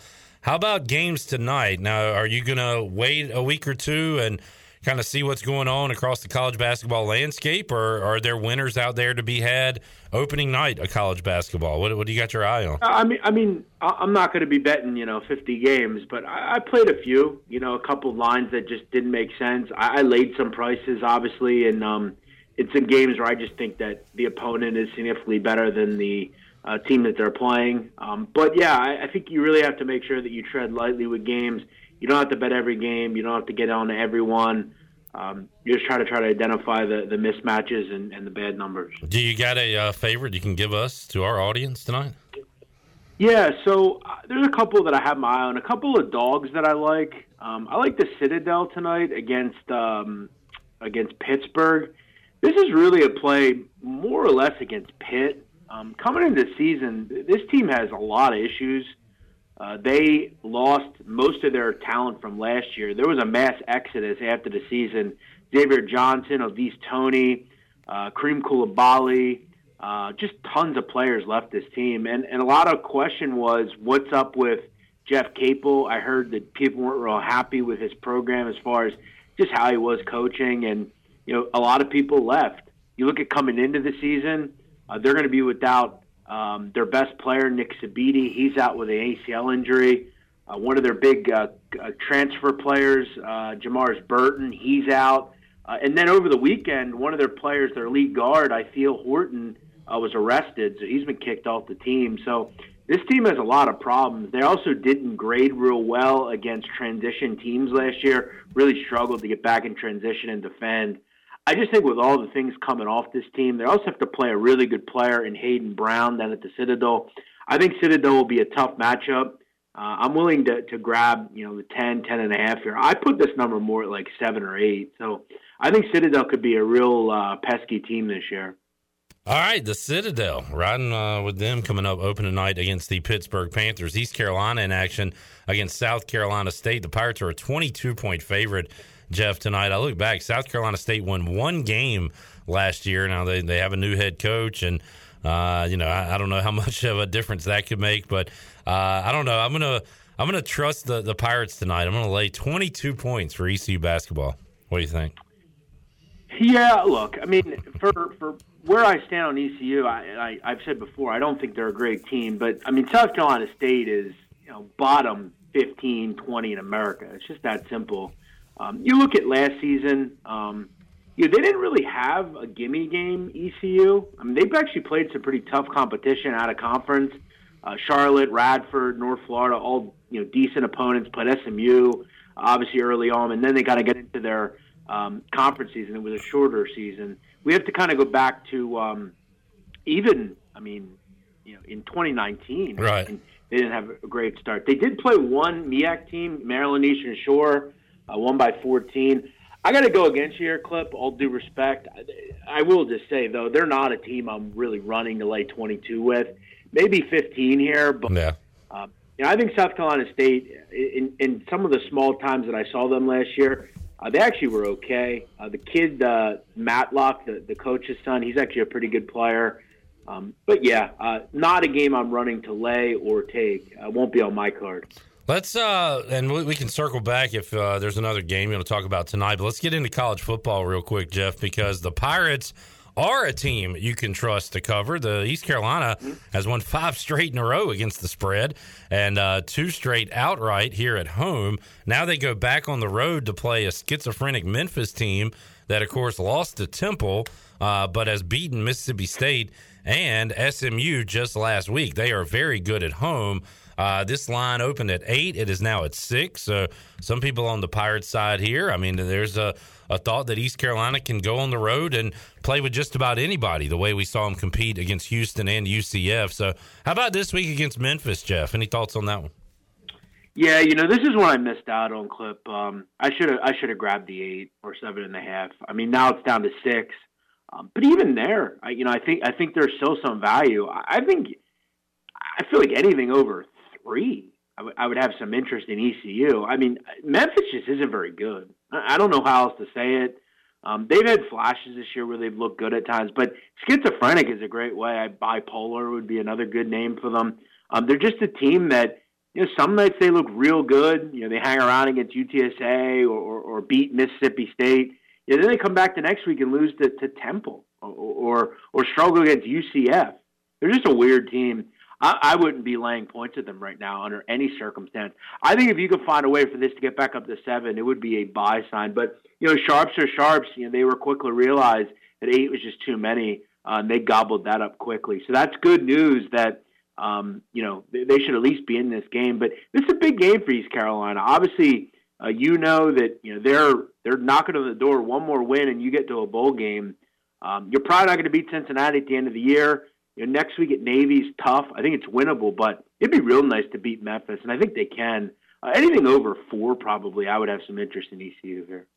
All right, uh, Pirates looking for one more win to become bowl eligible for the first time since 2014. Man, it has been way too long, and hopefully they can get back there again this year.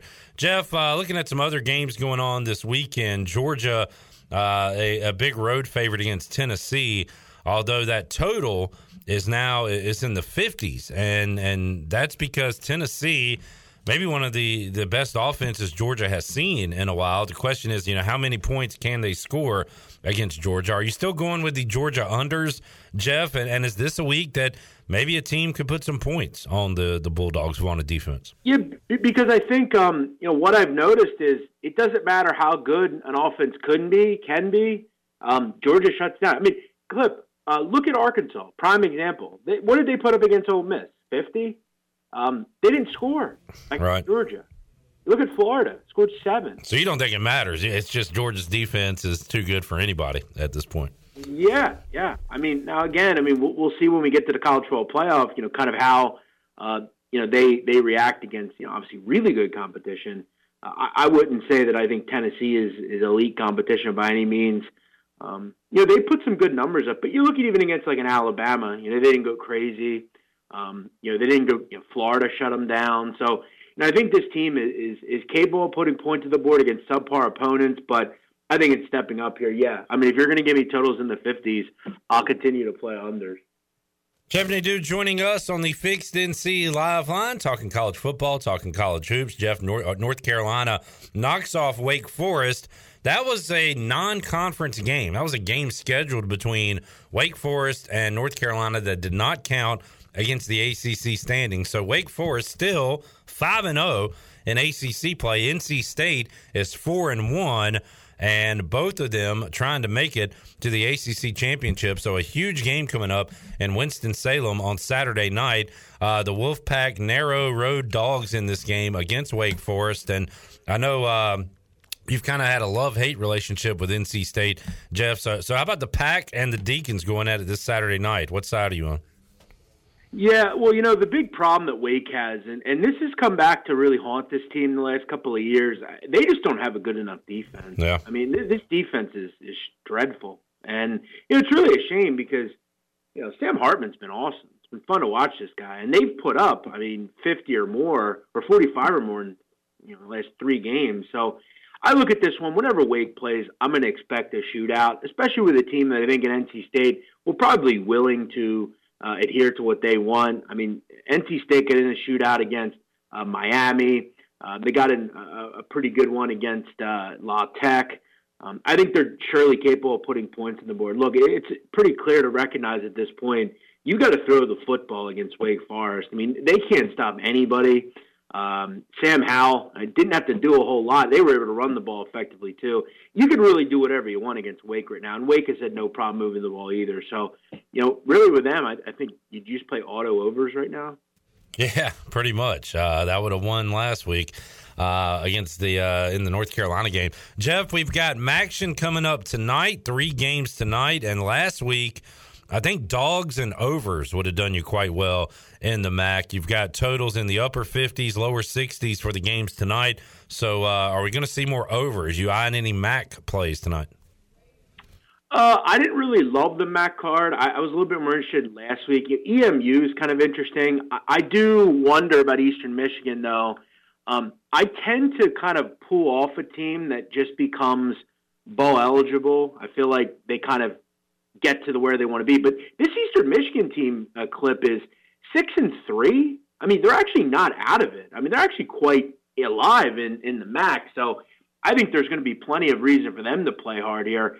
Uh, I think they probably um, you know, take care of business tonight. I, I think Eastern Michigan was one that I had my eye on against. Ohio's been awful. Um, they have won. They didn't win last time out, but I like EMU. Good defense, pretty solid offense, sure-handed receivers. I will say, Clip, um, couple of games this weekend, if you want, I'll, Yeah. I'll quickly. Yeah. Um, I think I told you last week, this Western Kentucky's team is really starting to Mhm. find their way. They have absolutely punished teams uh, four weeks in a row. They've been blowing teams out. They've got to a real low point in their schedule. Now, I know they have a big look ahead game next week, but um, I I continue to have my eye on this group. Their team total is always around 40. Um, I would probably adhere to continuing to bet that. Um, this offense just throw, throw, throws. Uh, and Rice, whenever they've stepped up and faced a quality offense and a quality opponent, they have gotten absolutely destroyed. I mean, they lost 44-7 to Houston, 58 nothing to Texas, 45 nothing to UTSA. Against quality offenses, this team has been absolutely lost. Uh, I'll also throw out one that this was a game I immediately bet. Uh, I didn't understand this number. What do you have on a total clip in um, Michigan State and um, Maryland? Uh, what do I have it, or what is the total? I didn't know if you had it in front. Oh yeah, yeah. I can look it up real quick. Um, Yeah. Michigan State, Maryland. And it's going to take me a moment. So, continue. Oh, here we go. 61 and a half is what I see.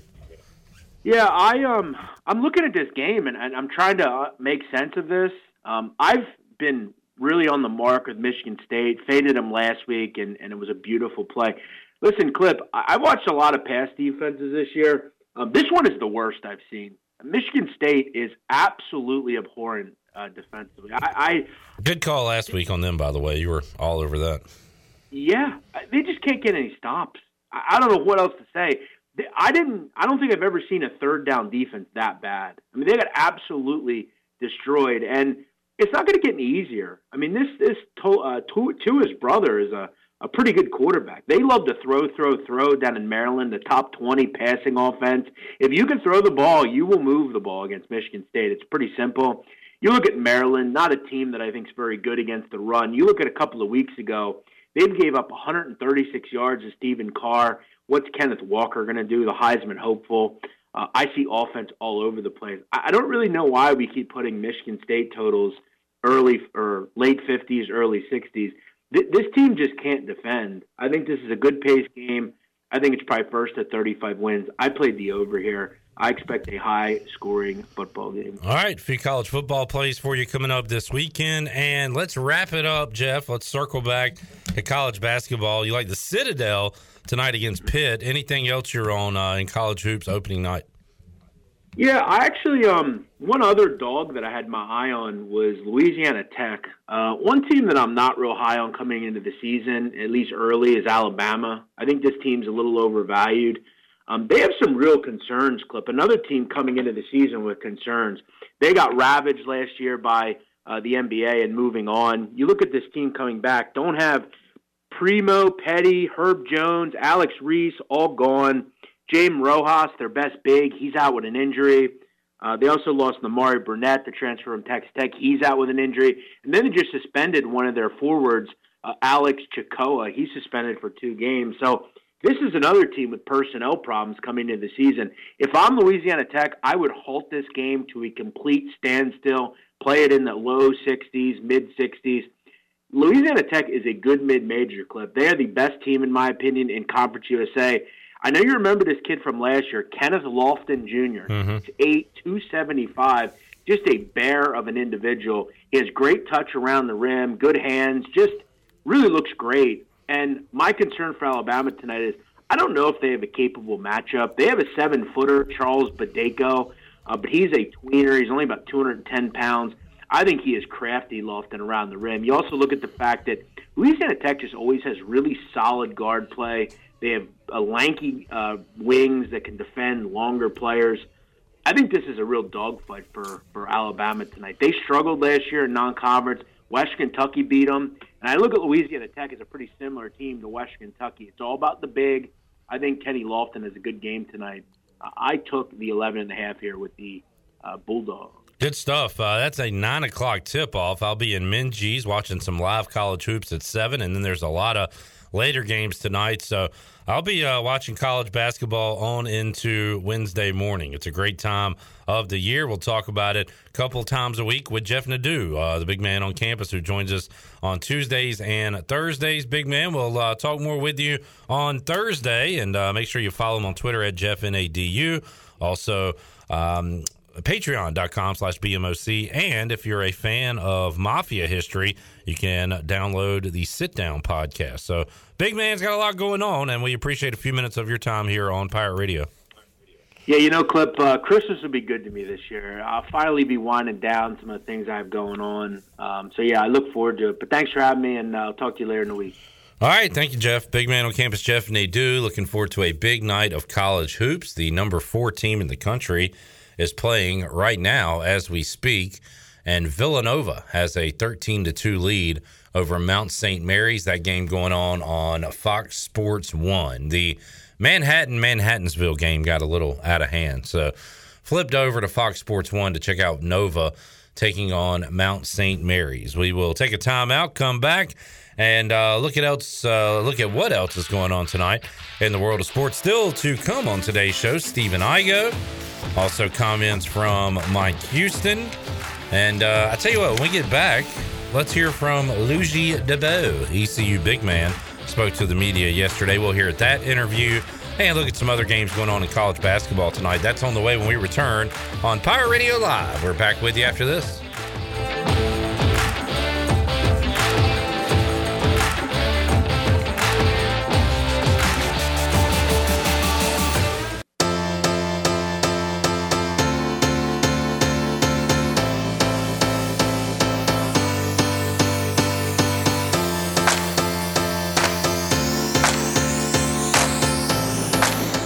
Listening to Hour 2 of Pirate Radio Live. Save lives, be a hero, and make $700 your very first month donating plasma at Grifols Biomat USA.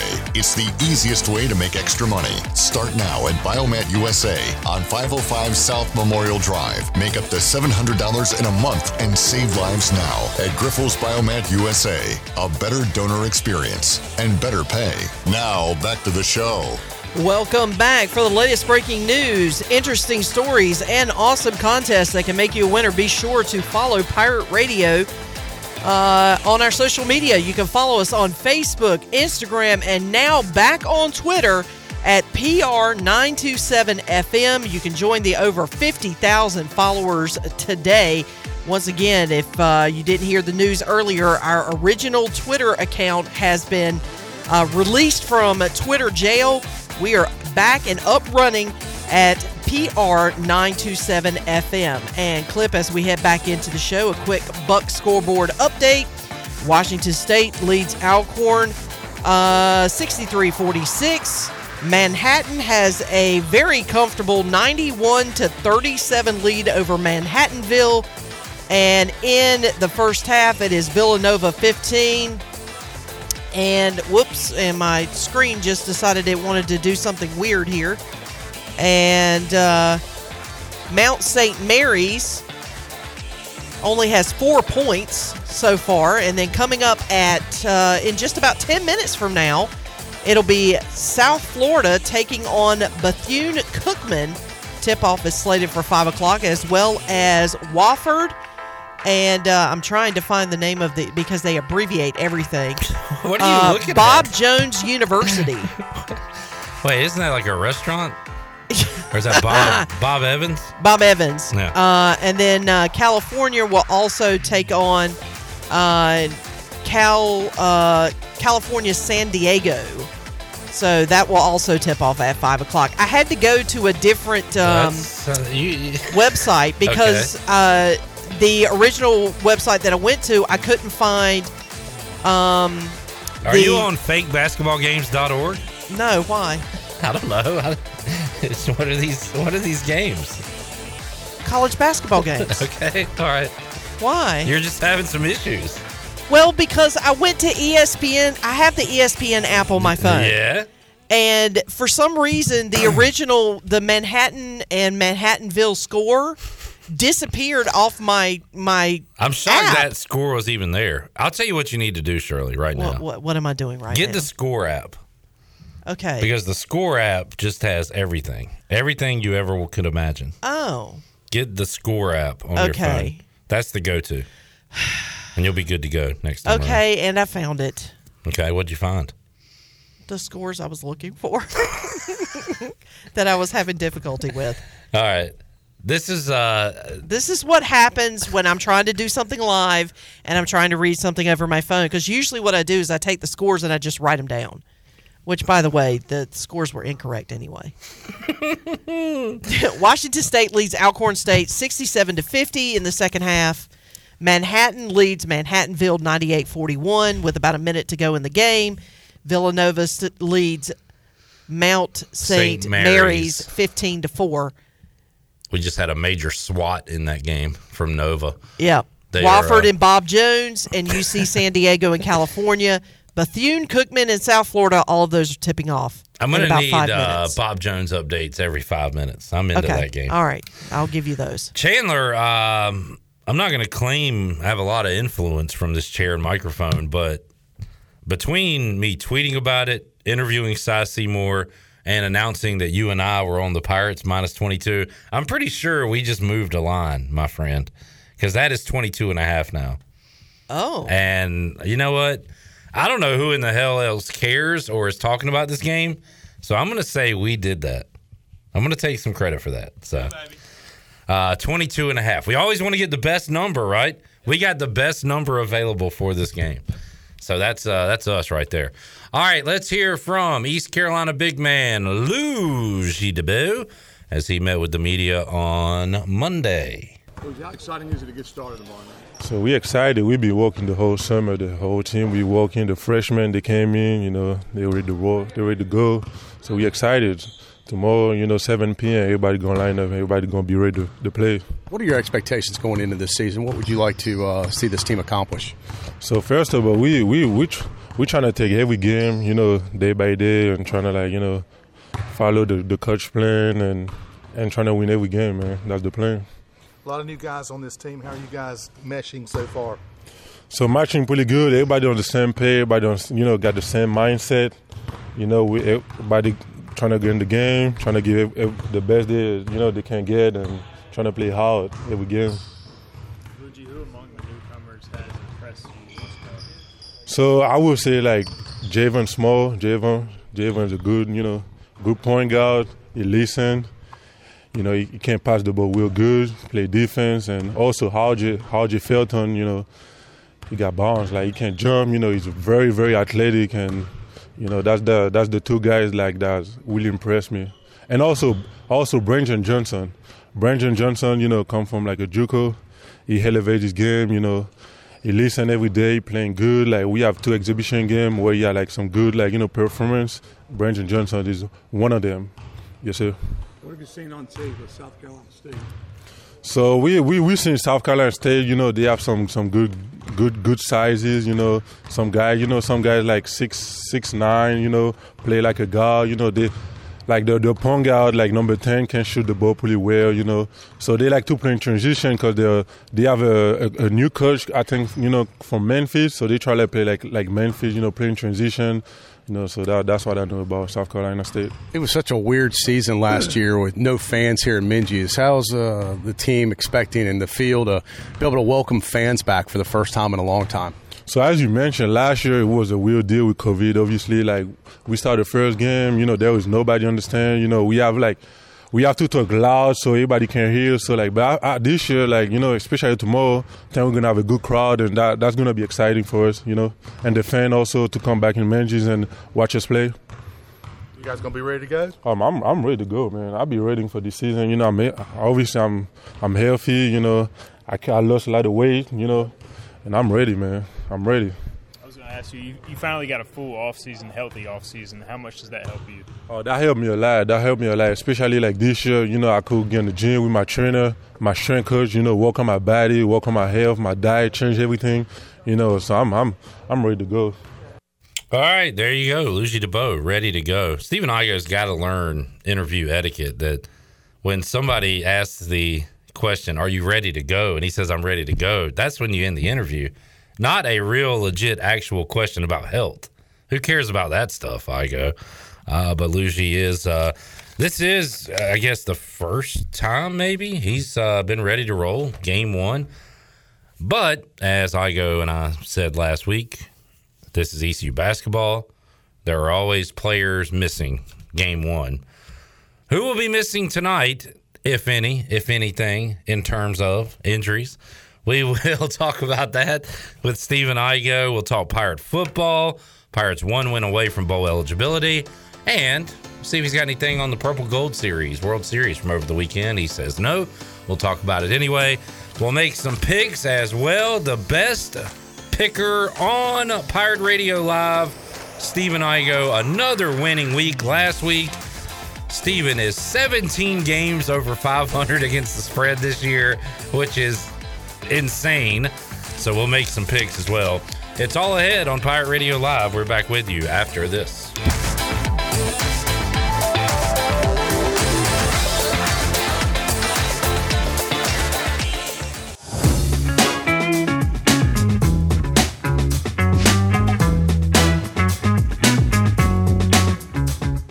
Listening to Hour 3 of Pirate Radio Live. This hour of PRL is sponsored by Signs and Tint, Eastern North Carolina's choice for window tinting, signs, graphics, wraps, graphic design, and more. Visit Sign and Tint today at 801 Staton Road in Greenville or book an appointment online at signsandtint.com. Now, back to the show. Welcome back. At Angel Oak, they continue to make customer service a number one priority. A local mortgage advisor is the key to your transaction success. The combination of their local team's experience and Angel Oak's wide offerings of products from standard, conventional, government, and portfolio loans has something for every financial situation. For more information, call Talbot Green, Joanne Weir, or Wanda Hager at 751 2060. And a quick uh, Buck scoreboard update for you clip. Manhattan has won over Manhattanville. 99 to 42 is that final. Bethune Cookman has taken a 2 0 lead over South Florida. Upset alert. Villanova leads Mount St. Mary's 27 to 13, and Washington State leads Alcorn State 73 to 55. We're still waiting on the tip off of Bob Jones and Wofford. Oh man, probably a lot of pregame festivities for that one. I would imagine. Yeah, I would imagine so. Man, Bob I'm, Jones. I'm hoping Bob Jones pulls the upset today. Uh, I uh, will still be following St. Bonaventure basketball this year. I'm not going to pick a new team. I'm sticking with the Bonnies because they could be doing something special this year. They get uh, their season coming uh, started tonight with Siena, and uh, we got we got some uh, some Panthers news though we need to get to because it just happened moments ago. Chandler, have you looked it up yet? No, you told me not to. You do not know. And this is crazy because me and Steven were literally just talking about the quarterback situation in Carolina like two minutes ago. All right, so the Panthers have reached a deal with a free agent quarterback. He was the answer to a trivia question, I think, last week uh, at Sports Trivia at AJ's. Um, should we just tell him or? Just go ahead and tell me. And just I'm, tell I'm him, I literally mean, it's- shaking right it's now. just terrible. Uh, oh, it's not good.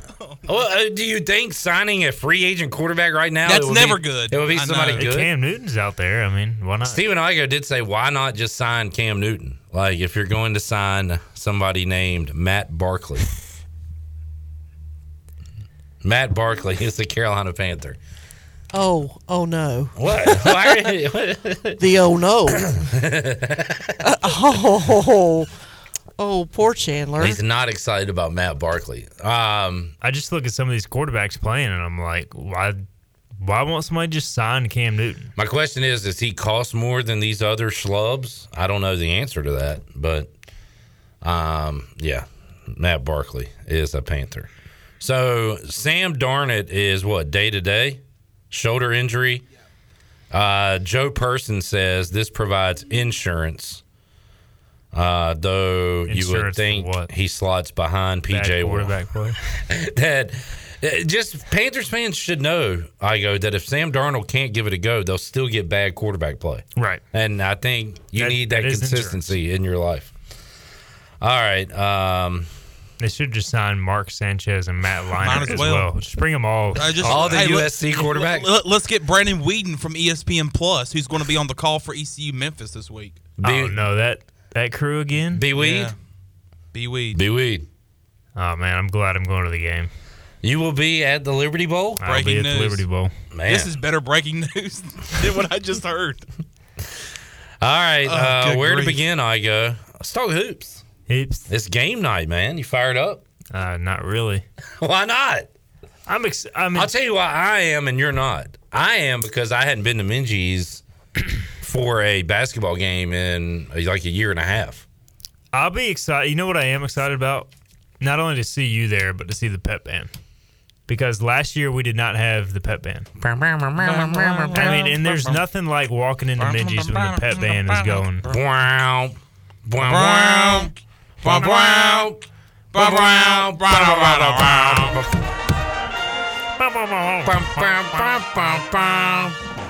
Wow. Igo, do you think they've added a new song over the last two years? Uh, no. They've had two years to add something Absolutely new. Absolutely not.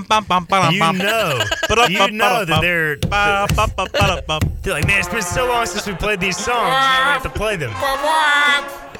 So maybe instead of learning new songs, they've just perfected Oh, yeah. the ones. They've just 100% perfected. I mean, they might have like a wrinkle thrown into the lineup, but it's basically like the Navy triple option. You know what you're going to get, and it's going to be the same thing every year consistency, and you can't stop it. So, what's the key, if anything, a little bit, for the band perfecting these songs? They are. I love the comparison to the Navy option. Is it about the leader? Is he a Keenan Reynolds? Is it the drummer that needs to be the?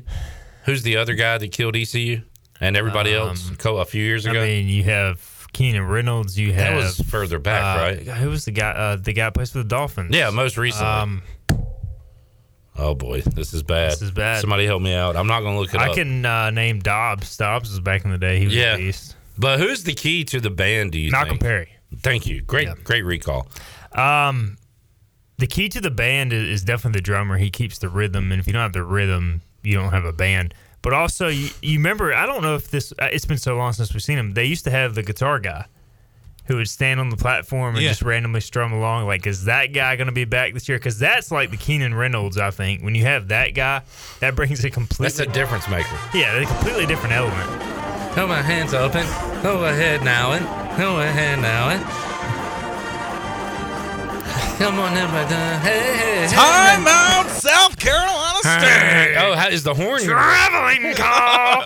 is the horn going to work this oh, year? wait, wait, wait, wait, wait. This is- Time out, Bulldogs.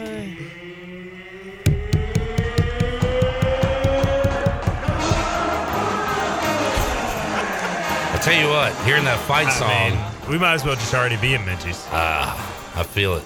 I feel it in my plums. Feel it in my plums.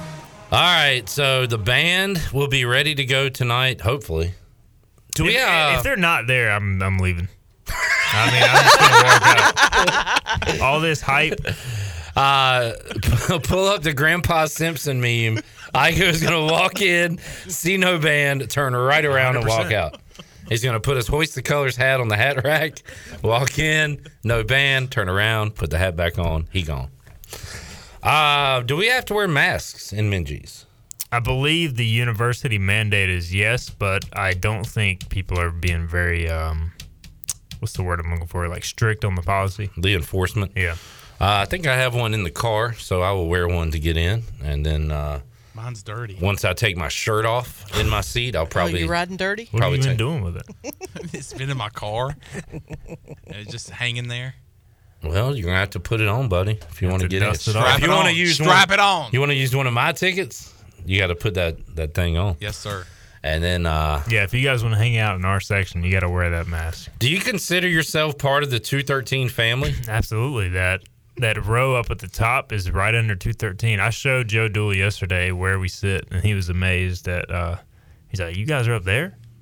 So it's just. Do you yeah, think you'll ever be back uh, courtside? No. Why was that move made? I can't The recall. move was made because ESPN Plus or something. no, it, it's more about the courtside seating and getting those Oh, yeah. dollars, right? Uh, which I don't blame ECU for doing. If they can fill the seats, go for it. If they can fill the seats is the uh, the question, Mm-hmm. right? Yeah. Uh, as far as on the court Igo, who so Joe Dooley alluded to maybe a couple guys out. Great reporter question by you. Is Wynston Tabbs available for tonight? Joe Dooley answered on Monday. We'll see. To be determined. What's your uh, your gut telling you about that? my gut would tell me that he probably isn't going to play uh, based off that. But I, I, I, it's not a knee issue, which is has hampered him. It's a virus issue, not Ah. not COVID virus. Oh, he's got another medical issue. Dang. Um, so unless he gets cleared for that, I think about a week ago it happened. So there, there I think there was an outside chance he would get cleared. But yeah, he, he came down with something, and they're you know it is I think contagious, so they're trying to make sure he's cleared before he's back in action. But like, and I, you know I think there's other guys who've been banged up, like Alanzo Frink has been getting treatment, so we'll see how many minutes he plays, if at all. And R.J. Felton was in a uh, w- was injured last week, missed practice, and is considered questionable for tonight. So. You got some guys who are banged up, and it seems like every year we go to ECU basketball season. And Every year. somebody out or multiple guys out. Remember the first year of Tremont and Pig? They were both out to Yeah. start the season. Like it's just that Indian burial ground won't go away. Either that or Joe Dooley has the most physical practices in the history of down. basketball. But Igo, uh, that leads to opportunity. And when Pig and Tremont were out for their debuts at East Carolina, it was the Tristan Newton show. And we got to learn who he was very quick. So, you know, what, what does that mean if Tabbs, if Frink are out? Maybe we get to see more of uh, Brandon Johnson, who Yeah. the coaches were raving about, six eight guy. Whereas Ludgy said Brendan Johnson. Brendan Johnson. I, I love his accent, man. It's awesome. But uh, yeah, Brandon Johnson. You would. I think he's going to play regardless if Frink plays or not. You know, just talking to people around the program, it sounds like he's going to be get a lot of minutes. Uh, it's so weird seeing that ECU 22 and a half point favorite on the bottom. Better line. get on it now, folks. Uh, it's only going up. I think it's you're going to see a lot of guys tonight, but I think if Felton's out, you're probably going to see a good amount of um, J- Javon Small, maybe some Alexis Reyes. You know, some of those guards who have a chance to make an impact from three point range, and I'm just interested to see what the starting lineup is going to be because all offseason I heard it was going to be Tabbs and Frink in there, but if they're banged up, I doubt they're going to start. Well, let's uh, do it. Rohan had the question. We got to do it. All Rohan, what's up? Let's name the starting five. At point guard, I'm gonna go Tremont Robinson White. I'm gonna go Tristan Newton. You should have said point guard. Yeah, well, I didn't. Okay. Sorry. At shooting guard, Tristan Newton. Tremont Russ. uh, John Julius Miles. I don't know what JJ actually stands for, but I'm going, I like that's what I'm that. going for. John Julius. John Julius. John Julius. Uh, okay, I kind of forgot about him. He's gonna start somewhere. So at small forward, I got JJ Miles. Why do you keep forgetting about JJ Miles? Uh, That's a great question, and I But don't. I, don't have an answer. I think ideally you would want one of him or Suggs coming off the bench, and I'm going with Suggs in the starting lineup. I am, as you know, Stephen, a Brandon Suggs Yeah. guy. I'm going to have him as AAC Sixth Man of the Year this year. I thought you were about to just keep copying me and, and listening to the guy I picked. I kind of was, but I feel like I need to stop at some Yeah. point. So, do you have John? Oh, okay. You got John Julius in. You've got um, Terrence Roberto White, Tremont Robinson White coming off the bench. Uh, at power forward, Vance Refrigeration Jackson. I'm going to go with Vance Jackson as well at the four. I think he's the real lock. I think Tristan will start somewhere. It's just a matter of whether they start Tremont with him. And at center, the man in the middle, Ludwig. Ludgy Debaut.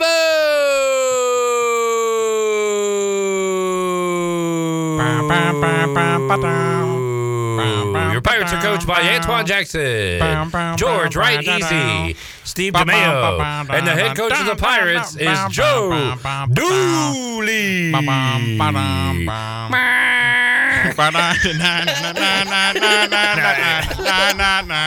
they to have that, that stupid horn where still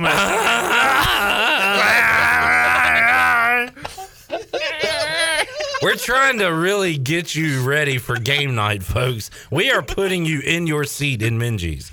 Uh, who do you got at center?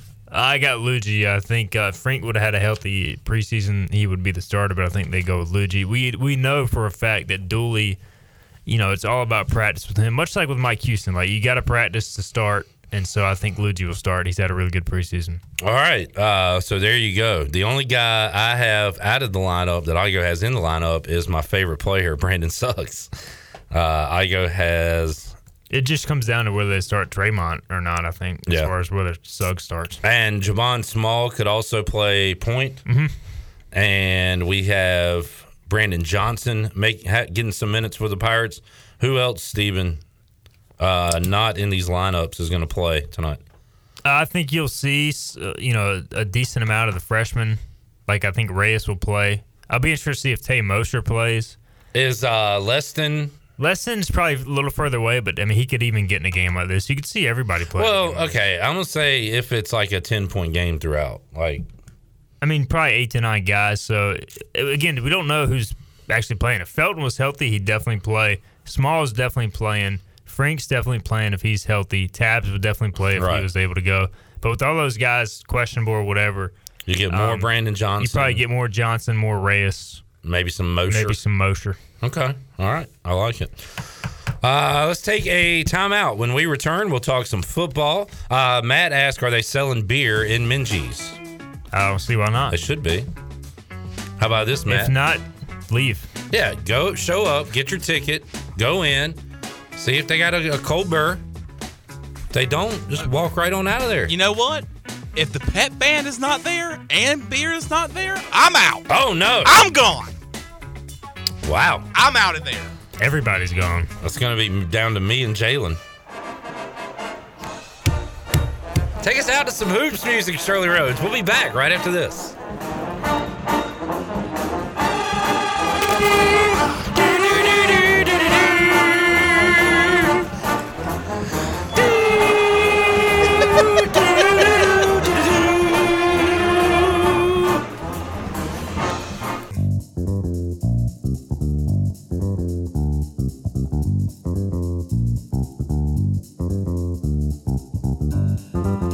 You're listening to Hour 3 of Pirate Radio Live. This hour of PRL is sponsored by Signs and Tint, Eastern North Carolina's choice for window tinting, signs, graphics, wraps, graphic design, and more. Visit Sign and Tint today at 801 Staton Road in Greenville or book an appointment online at signsandtint.com. Now, back to the show. Welcome back. Quality Equipment is your full service John Deere dealer with 28 locations to serve you. Quality Equipment is open in Winterville next to Sam's Club or visit qualityequip.com to find the location near you. And as we head back into PRL, a quick Buck scoreboard update.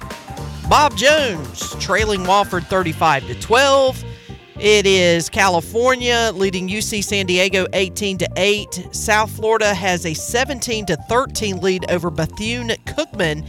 And Villanova has gone in at halftime with a 45 to 21 lead over Mount St. Mary's. Clip. Yeah, I hate to hear that Bob Jones score. When I hear Bob Jones, I think of the uh, restaurant Bob Ev- Bob Evans. Yeah, so do I. That's why I said that not that long I don't believe that this is the bit. Did you hear that? Yes. No, Uh, and you I weren't s- even here, and you heard it. And I heard it. Chandler and I, and I works here. swear, and I swear, I did not hear that. Chandler works on the show we do, and didn't hear it. So, I didn't or hear it. says he didn't hear it. You said what now? Bob Jones. Bob Jones. Where do Jones. you guys Bob think Bob Jones Is Yep. that's a good question. I'm going to say uh, Virginia. Wait, who are they playing? They're playing Wa- Wofford. they're playing Wofford. So probably South Carolina. Bobby Lee Jones. in South Carolina? Do you know that for a fact? I looked it up Uh, when I heard it the first time when uh, you said something about Bob Evans. Uh, it is in Greenville, South Carolina. so is ECU playing any D2 teams this year? No, they're not allowed to for the American. Mm. Okay. D1 only. Or they're not supposed to. I saw. So we're playing a one-win team from last year tonight. Uh, when is Canisius? Is that Friday or It's Sunday? Friday. Canisius is Friday. They are picked last in their league, and we got Western on Sunday. Yep. And I don't know where they're picked, but they're an in-state opponent. I, like that. I mean, game. ECU needs to be three and oh. zero. if they're not, I'm holding Cy Seymour's feet to the fire and asking him why, Cy, why? Well, Tough Clip, league. The Catamounts are a tough team. All right, uh, so we talked hoops. We're ready. I thought of a few more songs that the band's going to play tonight, including dun dun dun. Now they do what they told you. Bam, bam, bam. Now they do what they told you. Bam, bam, bam. Now they do what they told you. Bam, bam, bam. So they're going to play "Killing in the Name of," and they're going to play Seven Nation Army. Now, what is this? I don't know. It was labeled is, song uh, one. That sounds like a. This is a fight It was song. like a in the Miller. ECU pet band folder. Whoa. Oh, this is uh.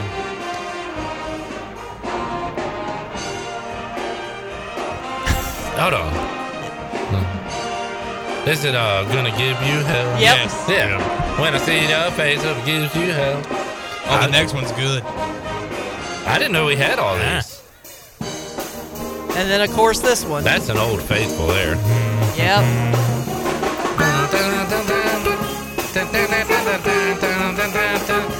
Play this one perfectly tonight. Oh, this will be as you're walking in. No matter Well- what time you walk in, this this song will be playing. It is weird how that happens, right?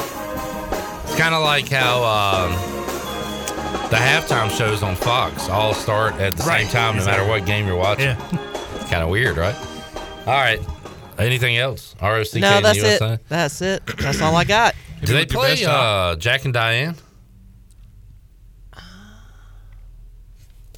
All right. Anyway, so. uh, moving along. They, I know they played this one all Hit me with your fucking best shot. Yeah. Do I have any interest in Herbert? Hmm. Maybe. I mean, who? Sh- everybody should have interest in Herbert. I'll get back to you on that. I got Stafford. Yeah, he's overrated. Hmm. Mm, how did they look down other night? Hey, congrats to your Broncos. Thanks, man. I uh, basically am acting like it's the Super Bowl because Well, you were tweeting out some pretty emotional stuff, like first win since how long against the Cowboys? Are they- you were how old when they won? the Cowboys have not beaten the Broncos since I was three. Oh, the Broncos have won every the time. Broncos have won seven in a row. Oh wow! I thought it was the opposite. Oh, so you guys dominate Dallas. They are the uh, Cowboys' daddy. How about that? Well, good for you. And uh, that was a shocker, though, on Sunday. Oh, it was completely unexpected. I told Chandler earlier, like I sat down to watch Red Zone at one o'clock and didn't even know Denver was playing at one. I figured it was a four o'clock game. That's how little I cared about the game until they started off running it down Dallas's throat, and it was uh, it was it was glorious. That's the only way I can put it. Yeah, Chandler. I mean, I was talking to a Cowboys fan at Tiebreakers, and he thought it was weird because the Cowboys haven't played at one o'clock in a long time too. Well, now they can blame it on the early start. You know, I saw some of their interviews after the game. They're like, "Oh, it's a 12 noon local start. We just weren't ready to go." So you know, it gives them an excuse. Yeah. I got multiple people. Is it the trade deadline in my fantasy league? Uh, People are Things are happening, about man. Alvin Kamara and all kinds of stuff are happening. Uh, Shirley, let's hear the new segment on the show. Long question, short answer of the day. Uh, this is cut three. Troy D asking Mike Houston about getting to that six win mark and how much is that being discussed. You'll hear the question and the answer. Coach, you guys said the team goals uh, before the season. You're on the verge of accomplishing one of those with one more win. How much do you guys talk about that this week as far as motivating the team to try and get to that accomplishment to be able to extend the season for post game? How you know a lot of people are talking about that as fans in the media. What about with you and the team? How much is that being addressed right now? Zero. None. We're playing Memphis. That's it. I wish it had kept going. Zilch, nada, nunca. Did you guys play his goose egg question as well? I'm sorry.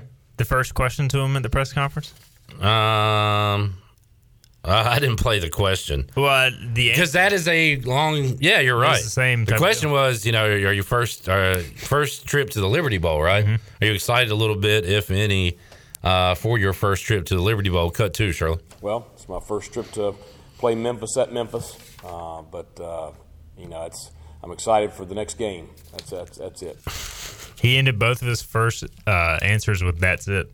That's to it. Troy and to uh, the to Mark Lindsay. Which I, after that, I was like, man, it's going to be a short press conference. but no, what he's doing is Yeah. he's trying not to put that extra pressure of sure everything is about the six win on his team, which in reality, in many ways, it, it pretty much is because it's like the goal of the program for the last handful of years. Starting quarterback's been talking about yeah, it it's since been offseason. getting to a bowl game, but they're trying to make sure that the players don't lose sight of the fact, hey, just because we're on the cusp of getting the sixth win doesn't mean we need to change everything we're doing.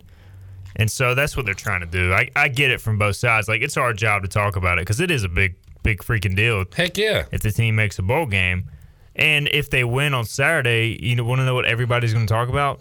The sixth win and making a bowl game, like in terms of the players and the coaches. So like, you know, th- but they have to do their job because if they don't, and you talk about it all week and you go out and lay an egg, then you look like fools. And it adds more pressure to Navy, and then the if you don't get it, then the ultimate pressure playing against a great Cincinnati team. So, I I totally understand it. But uh, look, we asked the players yesterday. Yeah, they're talking about it. I mean, it's like Mike Houston said immediately after the game. the players know it. Everybody in Greenville knows it. Really, there's no need for them to talk about it. Yeah, because everybody knows it. They knows they know what's at stake every time out from this point forward, which is a very positive thing compared to where this program has been for the last several years. I mean, last time they went Memphis, they were three and eight, and they they gave up seventy points. Hmm. So uh, quite a bit has changed. Pirates have also had some uh, great offensive performances in that stadium against Memphis Mhm. in years past. I, and I can even go back to this thing has ebbed and flowed so much. I remember when DeAngelo Williams used to torch the Pirates and Memphis and here. And then it was Chris Johnson's turn to return the favor. And he had like 300 all purpose yards one game. And since then, Memphis and East Carolina have both been up and down like multiple times. So Yeah. it's crazy how it goes. Memphis's program, yeah, I mean they've obviously were really good under Norvell, but they were bad under um, I can't remember the guy's name before Fuente.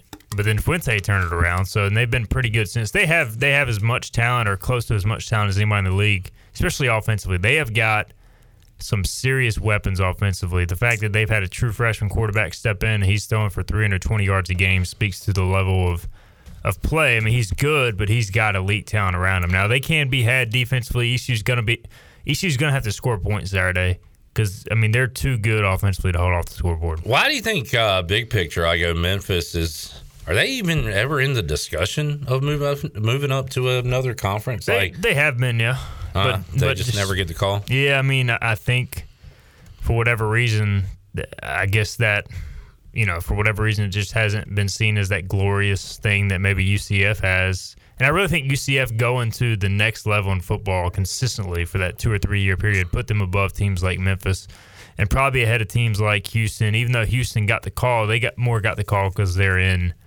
Houston, Texas, due to the location. Cincinnati is recent successful football, so it's almost like you have to be good at the exact right time. You know, if Memphis was coming off those back-to-back double-digit win seasons, then maybe they would be getting the call. Uh, Igo uh, kind of another long question, short answer. Uh, did you ask about McMillan and Hatfield? Yeah. Uh, injury update, health update on those guys. Cut 10, Shirley. Here's what Mike Houston said or didn't say. Uh, we'll see. I mean, I, I, I feel you know pretty optimistic that uh, you know we'll have some of our guys back this week. So we'll just see how the week kind of plays out. Didn't want to dive into that too Yeah, much, no, which I Uh, kinda expected. Oh, sure. Uh, do you know? Sounds like he's optimistic on McMillan, right? I think McMillan will play. I I don't know if he'll be at 100%, but everything I gather, he'll probably play. Um, don't know about Hatfield. Kind of doubt it. But again, you know, we'll know more when we're out at practice Wednesday, seeing who's going and who's not. But I mean, they missed a ton of guys on on Saturday. They missed um, DJ Ford was out, Jawan Powell was out. I will say, you know, DJ said he's feels much better and is ready to give it a go Saturday. What that means, I don't know. It's really not his call. It's a Right. doctor's coach's call, but he uh, acts like he's going to be able to play on Saturday. I think there's a good chance DJ's back. And then they also, even though they were dressed, uh, Aaron Ramsour and Chad Stevens did not play. So we'll see what their status is. Usually, if you dress and you don't play, you're pretty close, though. So, I mean, it's like a case where, hey, if we need him, he can play. So uh, I would expect those guys to maybe be back. You want to hang out? Well, can you hang out one more segment? Or you got to go somewhere? No, I'm good. All right, let's take a timeout, Shirley. Let's open up the booty bag and make somebody a big time winner. Booty, booty, booty, booty, booty everywhere. Booty, booty, booty, booty, booty everywhere. All right, 317 1250. We'll make you a winner here on this game night. East Carolina, South Carolina State, the band ready to rock and roll. Shirley, what are we giving away? A large two topping pizza courtesy of Domino's. Domino's. Get the door. It's Domino's, your pirate pizza delivery experts. Uh, caller number what? 12. 12 is a winner. We will have our winner, and we got to make some picks with Igo and more for you when we return after this.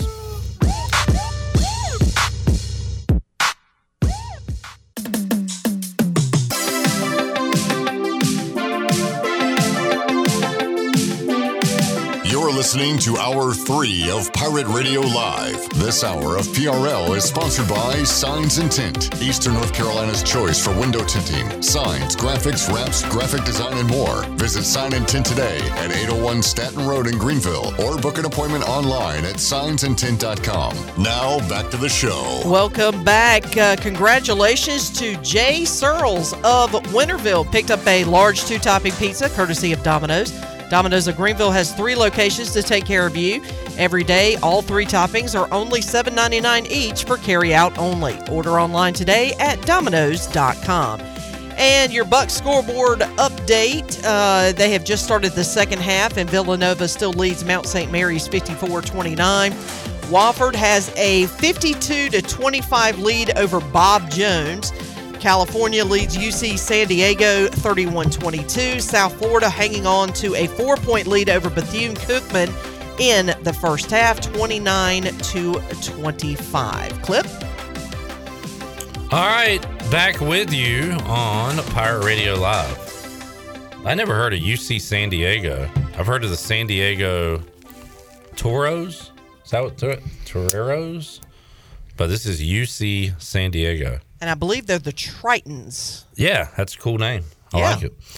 Uh, South Carolina State Bulldogs in action tonight. What is Canisius's mascot, Steven? The Eagles. Oh, they got a cool one. The Golden Griffins. Okay, I was way off. Although I feel like it's it's an animal. Um, let's make some ba- uh, football picks. Oh, with one basketball pick on the sheet. Oh, okay, let's do it. Is that going to mess you up? It, it will mess me up. Steven Igo is the best picker, maybe ever, but especially on this show. In fact, when Wager McGee was on last week, uh, Charles on Facebook Live says, "Why is Wager here? Igo is the best at picking games on Pirate Radio." I, I numbers don't lie. Have you told Wager about how good I've been doing? Uh yes, he saw that. He is now very. When I texted him if he was available this week, he says, "Yeah." Um, sorry. You got all these trade offers going on, man. Well, you can't even focus. This is different. This is. uh He said, "Yeah, would you rather have I? I think your listeners would rather have Igo on." So he's very like self conscious Wow. about it now. You've gotten in I mean, his it- head. It is pretty embarrassing. On the year, Stephen Igo has picked 50 games.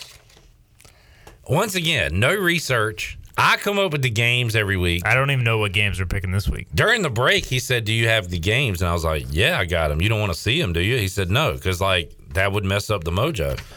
He is 33, 16, and 1. 17 games. If you've been tailing Igo this year, your Christmas is going to be awesome. I am proud of my record 27, 22, and 1. I'm five games over You're doing 500. good, man. It's not bad. Like we're both doing incredible. And you're still six games out in front of me. Uh, Igo, we go to the city of Memphis. I hear they have ribs. I hear they have blues. What else do you like about Memphis? I don't know because every time I go there, I don't get to spend enough time there, and it'll be that way again this weekend. But I, I'm going to try Saturday night to get some ribs somewhere. We've had Liberty Bowl success. We have had some awful Oh. Liberty Bowl moments. Heartbreak. Uh, Memphis, this line has gone down. They're a six point favorite over East Carolina. ECU has covered five games in a row. Memphis has only lost three home games since 2017. They have been amazing at home. I can't go against the Pirates right now. I'm going to take East Carolina to cover the six. Yeah, I feel. I mean, I felt great about eight. Six Yeah. makes me a little less um, comfortable, but I'm taking ECU. I mean, I, I I actually really like this matchup, especially if if McMillan plays Memphis.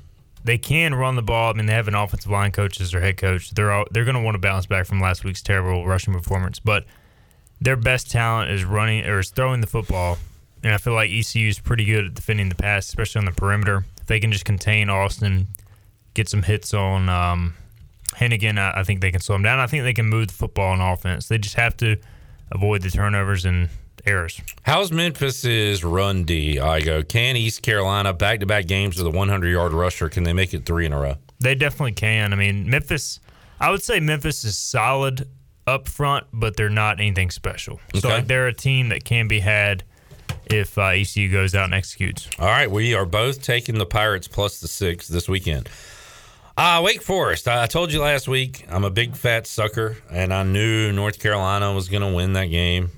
I'll tell you this: when Wake Forest was up by like 18 or whatever they were up, I did not think North Carolina was going to win. I was feeling good about my Wake Forest pick, but North Carolina wins it. Wake Forest defense is atrocious, but we were watching some of that game. Igo, their offense is one of the unreal, if not the most fun offense to watch in all of college football. I mean, they just, I don't know how they do it. They find guys open. You pointed out their, what do you call it? I mean, Mesh the, point. The so uh, the quarterback deciding whether to hand the ball off or not, basically. What's his dang name? Hartman. Yep. Uh, he's got it right there in the running back's belly, and they just sit there for like three seconds, and it, it shows that they have a good O line, but also uh, Hartman makes really good decisions with the football. Having said all that, they they can't stop anybody. I'm going to take NC State against my Demon Deacons on Saturday. They always say defense travels, but does it travel when it's just like 30 minutes up the road? Well, this game's at Wake. Raleigh to Winston-Salem is what? Oh, okay. So you're NC State defense. Yeah. Okay. So I I, don't was know trying what to you're asking. I was trying to make a case for NC State here, but I, I to stop Wake's offense. Yeah, but I, I feel like usually when State goes to Wake, they lose, and I feel like this is going to be another case of that. And you have the bounce back. I saw Dave Clawson say we need all the Wake Forest fans possible because it's the biggest game sometime at It our should- stadium. Yeah, it's a night game, seven thirty. I mean, it'll be half NC State fans, but I'm still taking Wake. All right, I added this one to the list because I Tennessee's been scoring points. They are a, a good offense. Georgia doesn't give up anything. They smother you defensively. Could this be the week they get tested by an offense? Georgia is a 20 point road favorite at Tennessee. Great win by the Vols on the road against Kentucky last week. So, do they? They, they this is going to be a hot crowd. Igo in uh, Rocky Top. Does Georgia get tested? yeah. What time is kickoff? I believe it's a night game, but I will look. I'll take the Vols to cover. I don't. I don't think they're going to win, but I mean, 20 points is a lot, and like you said, like it. The interesting thing about this game is is Georgia's offense really that good? No, they're like, not. If Tennessee starts to score some points, The question is, how many does Tennessee need to score Right. for you to stay in this game and cover the twenty? like I mean, I feel like if they get 17, they If cover. they get into the twenties, it's a cover. So I'm going Tennessee. All right, I like your thinking there. Uh, this game will be played at three thirty. This is the CBS game, so it'll Still be a packed house. Yeah. Um. You know what? Let's go Tennessee. I say they score 20 points. Georgia hits 38 35, Mm-hmm. win the game, but Tennessee covers. Uh, I put this game up there just because it's a pick 'em. Uh, Penn State at home against Michigan. Penn State. Um, I'll take Michigan to be different. And tonight, Minges Coliseum. The game is uh, it's actually gone up a, up a half a point. It's 22 and a half. What line are we picking? Uh, it doesn't matter. 22 and a half. I'm taking East Carolina. Steven.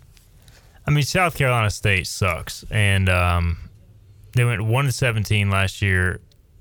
I know they have a new coach and a bunch of new players, but ECU, I don't know. ECU always underperforms in these openers, though. I feel like they kind of like win by eight, like 15, 18. I did a little research. This reminds me a lot of the Delaware State opener. Igo. Yeah, how did that one go? Pirates won it by 25. Wow. 81 to 56. So last year they opened with all the cancellations uh, to Charlotte Mhm. and won that game. That was a good win. Two years ago, one of those you were talking about, a 15 pointer or so against VMI. Three years ago was the Delaware State, which I feel like is kind of like a similar Yeah. opponent to Yeah. this one. Yeah. Just give me ECU. I mean, whatever. I'll take ECU to cover. All right. I don't really know. I love when we really start to dive into it and you just go with a whatever. I mean, this, this game is the epitome of whatever as far as picking against the spread. All right, the picks are in. Good luck. Uh, not that you need it, Steven. You have been crushing this year. Hoist the colors, rocking and rolling, Steven. Uh, all the sports are intersecting. Busy time. What do you guys got going on? Yeah, overlap season is officially here, uh, and excited about it. Busy but uh, exciting time, and, and and interested to see how the team looks uh, these coming days. But of course, a lot of Memphis preview already because it's a huge game. We'll be in Memphis covering the game. As far as I know, outside of Bailey, I think we're probably the only people going. So, um, and he travels with the team. So, you know, we'll be going separate and get a 5 a.m. flight on Sunday, which is going to absolutely suck. But yikes. We'll be there to cover it. And if the Pirates win, it'll be a party. That it will. Uh, we are talking six wins, baby, if the Pirates can get it on Saturday. All right, Igo, I'll see you at the very tip top of 213 tonight. I'll see you uh, down below. All right, there we go. Let's uh, take our final We're time up there out. with the peasants. We'll return and wrap up a Tuesday edition of Pirate Radio Live. We're back with you after this.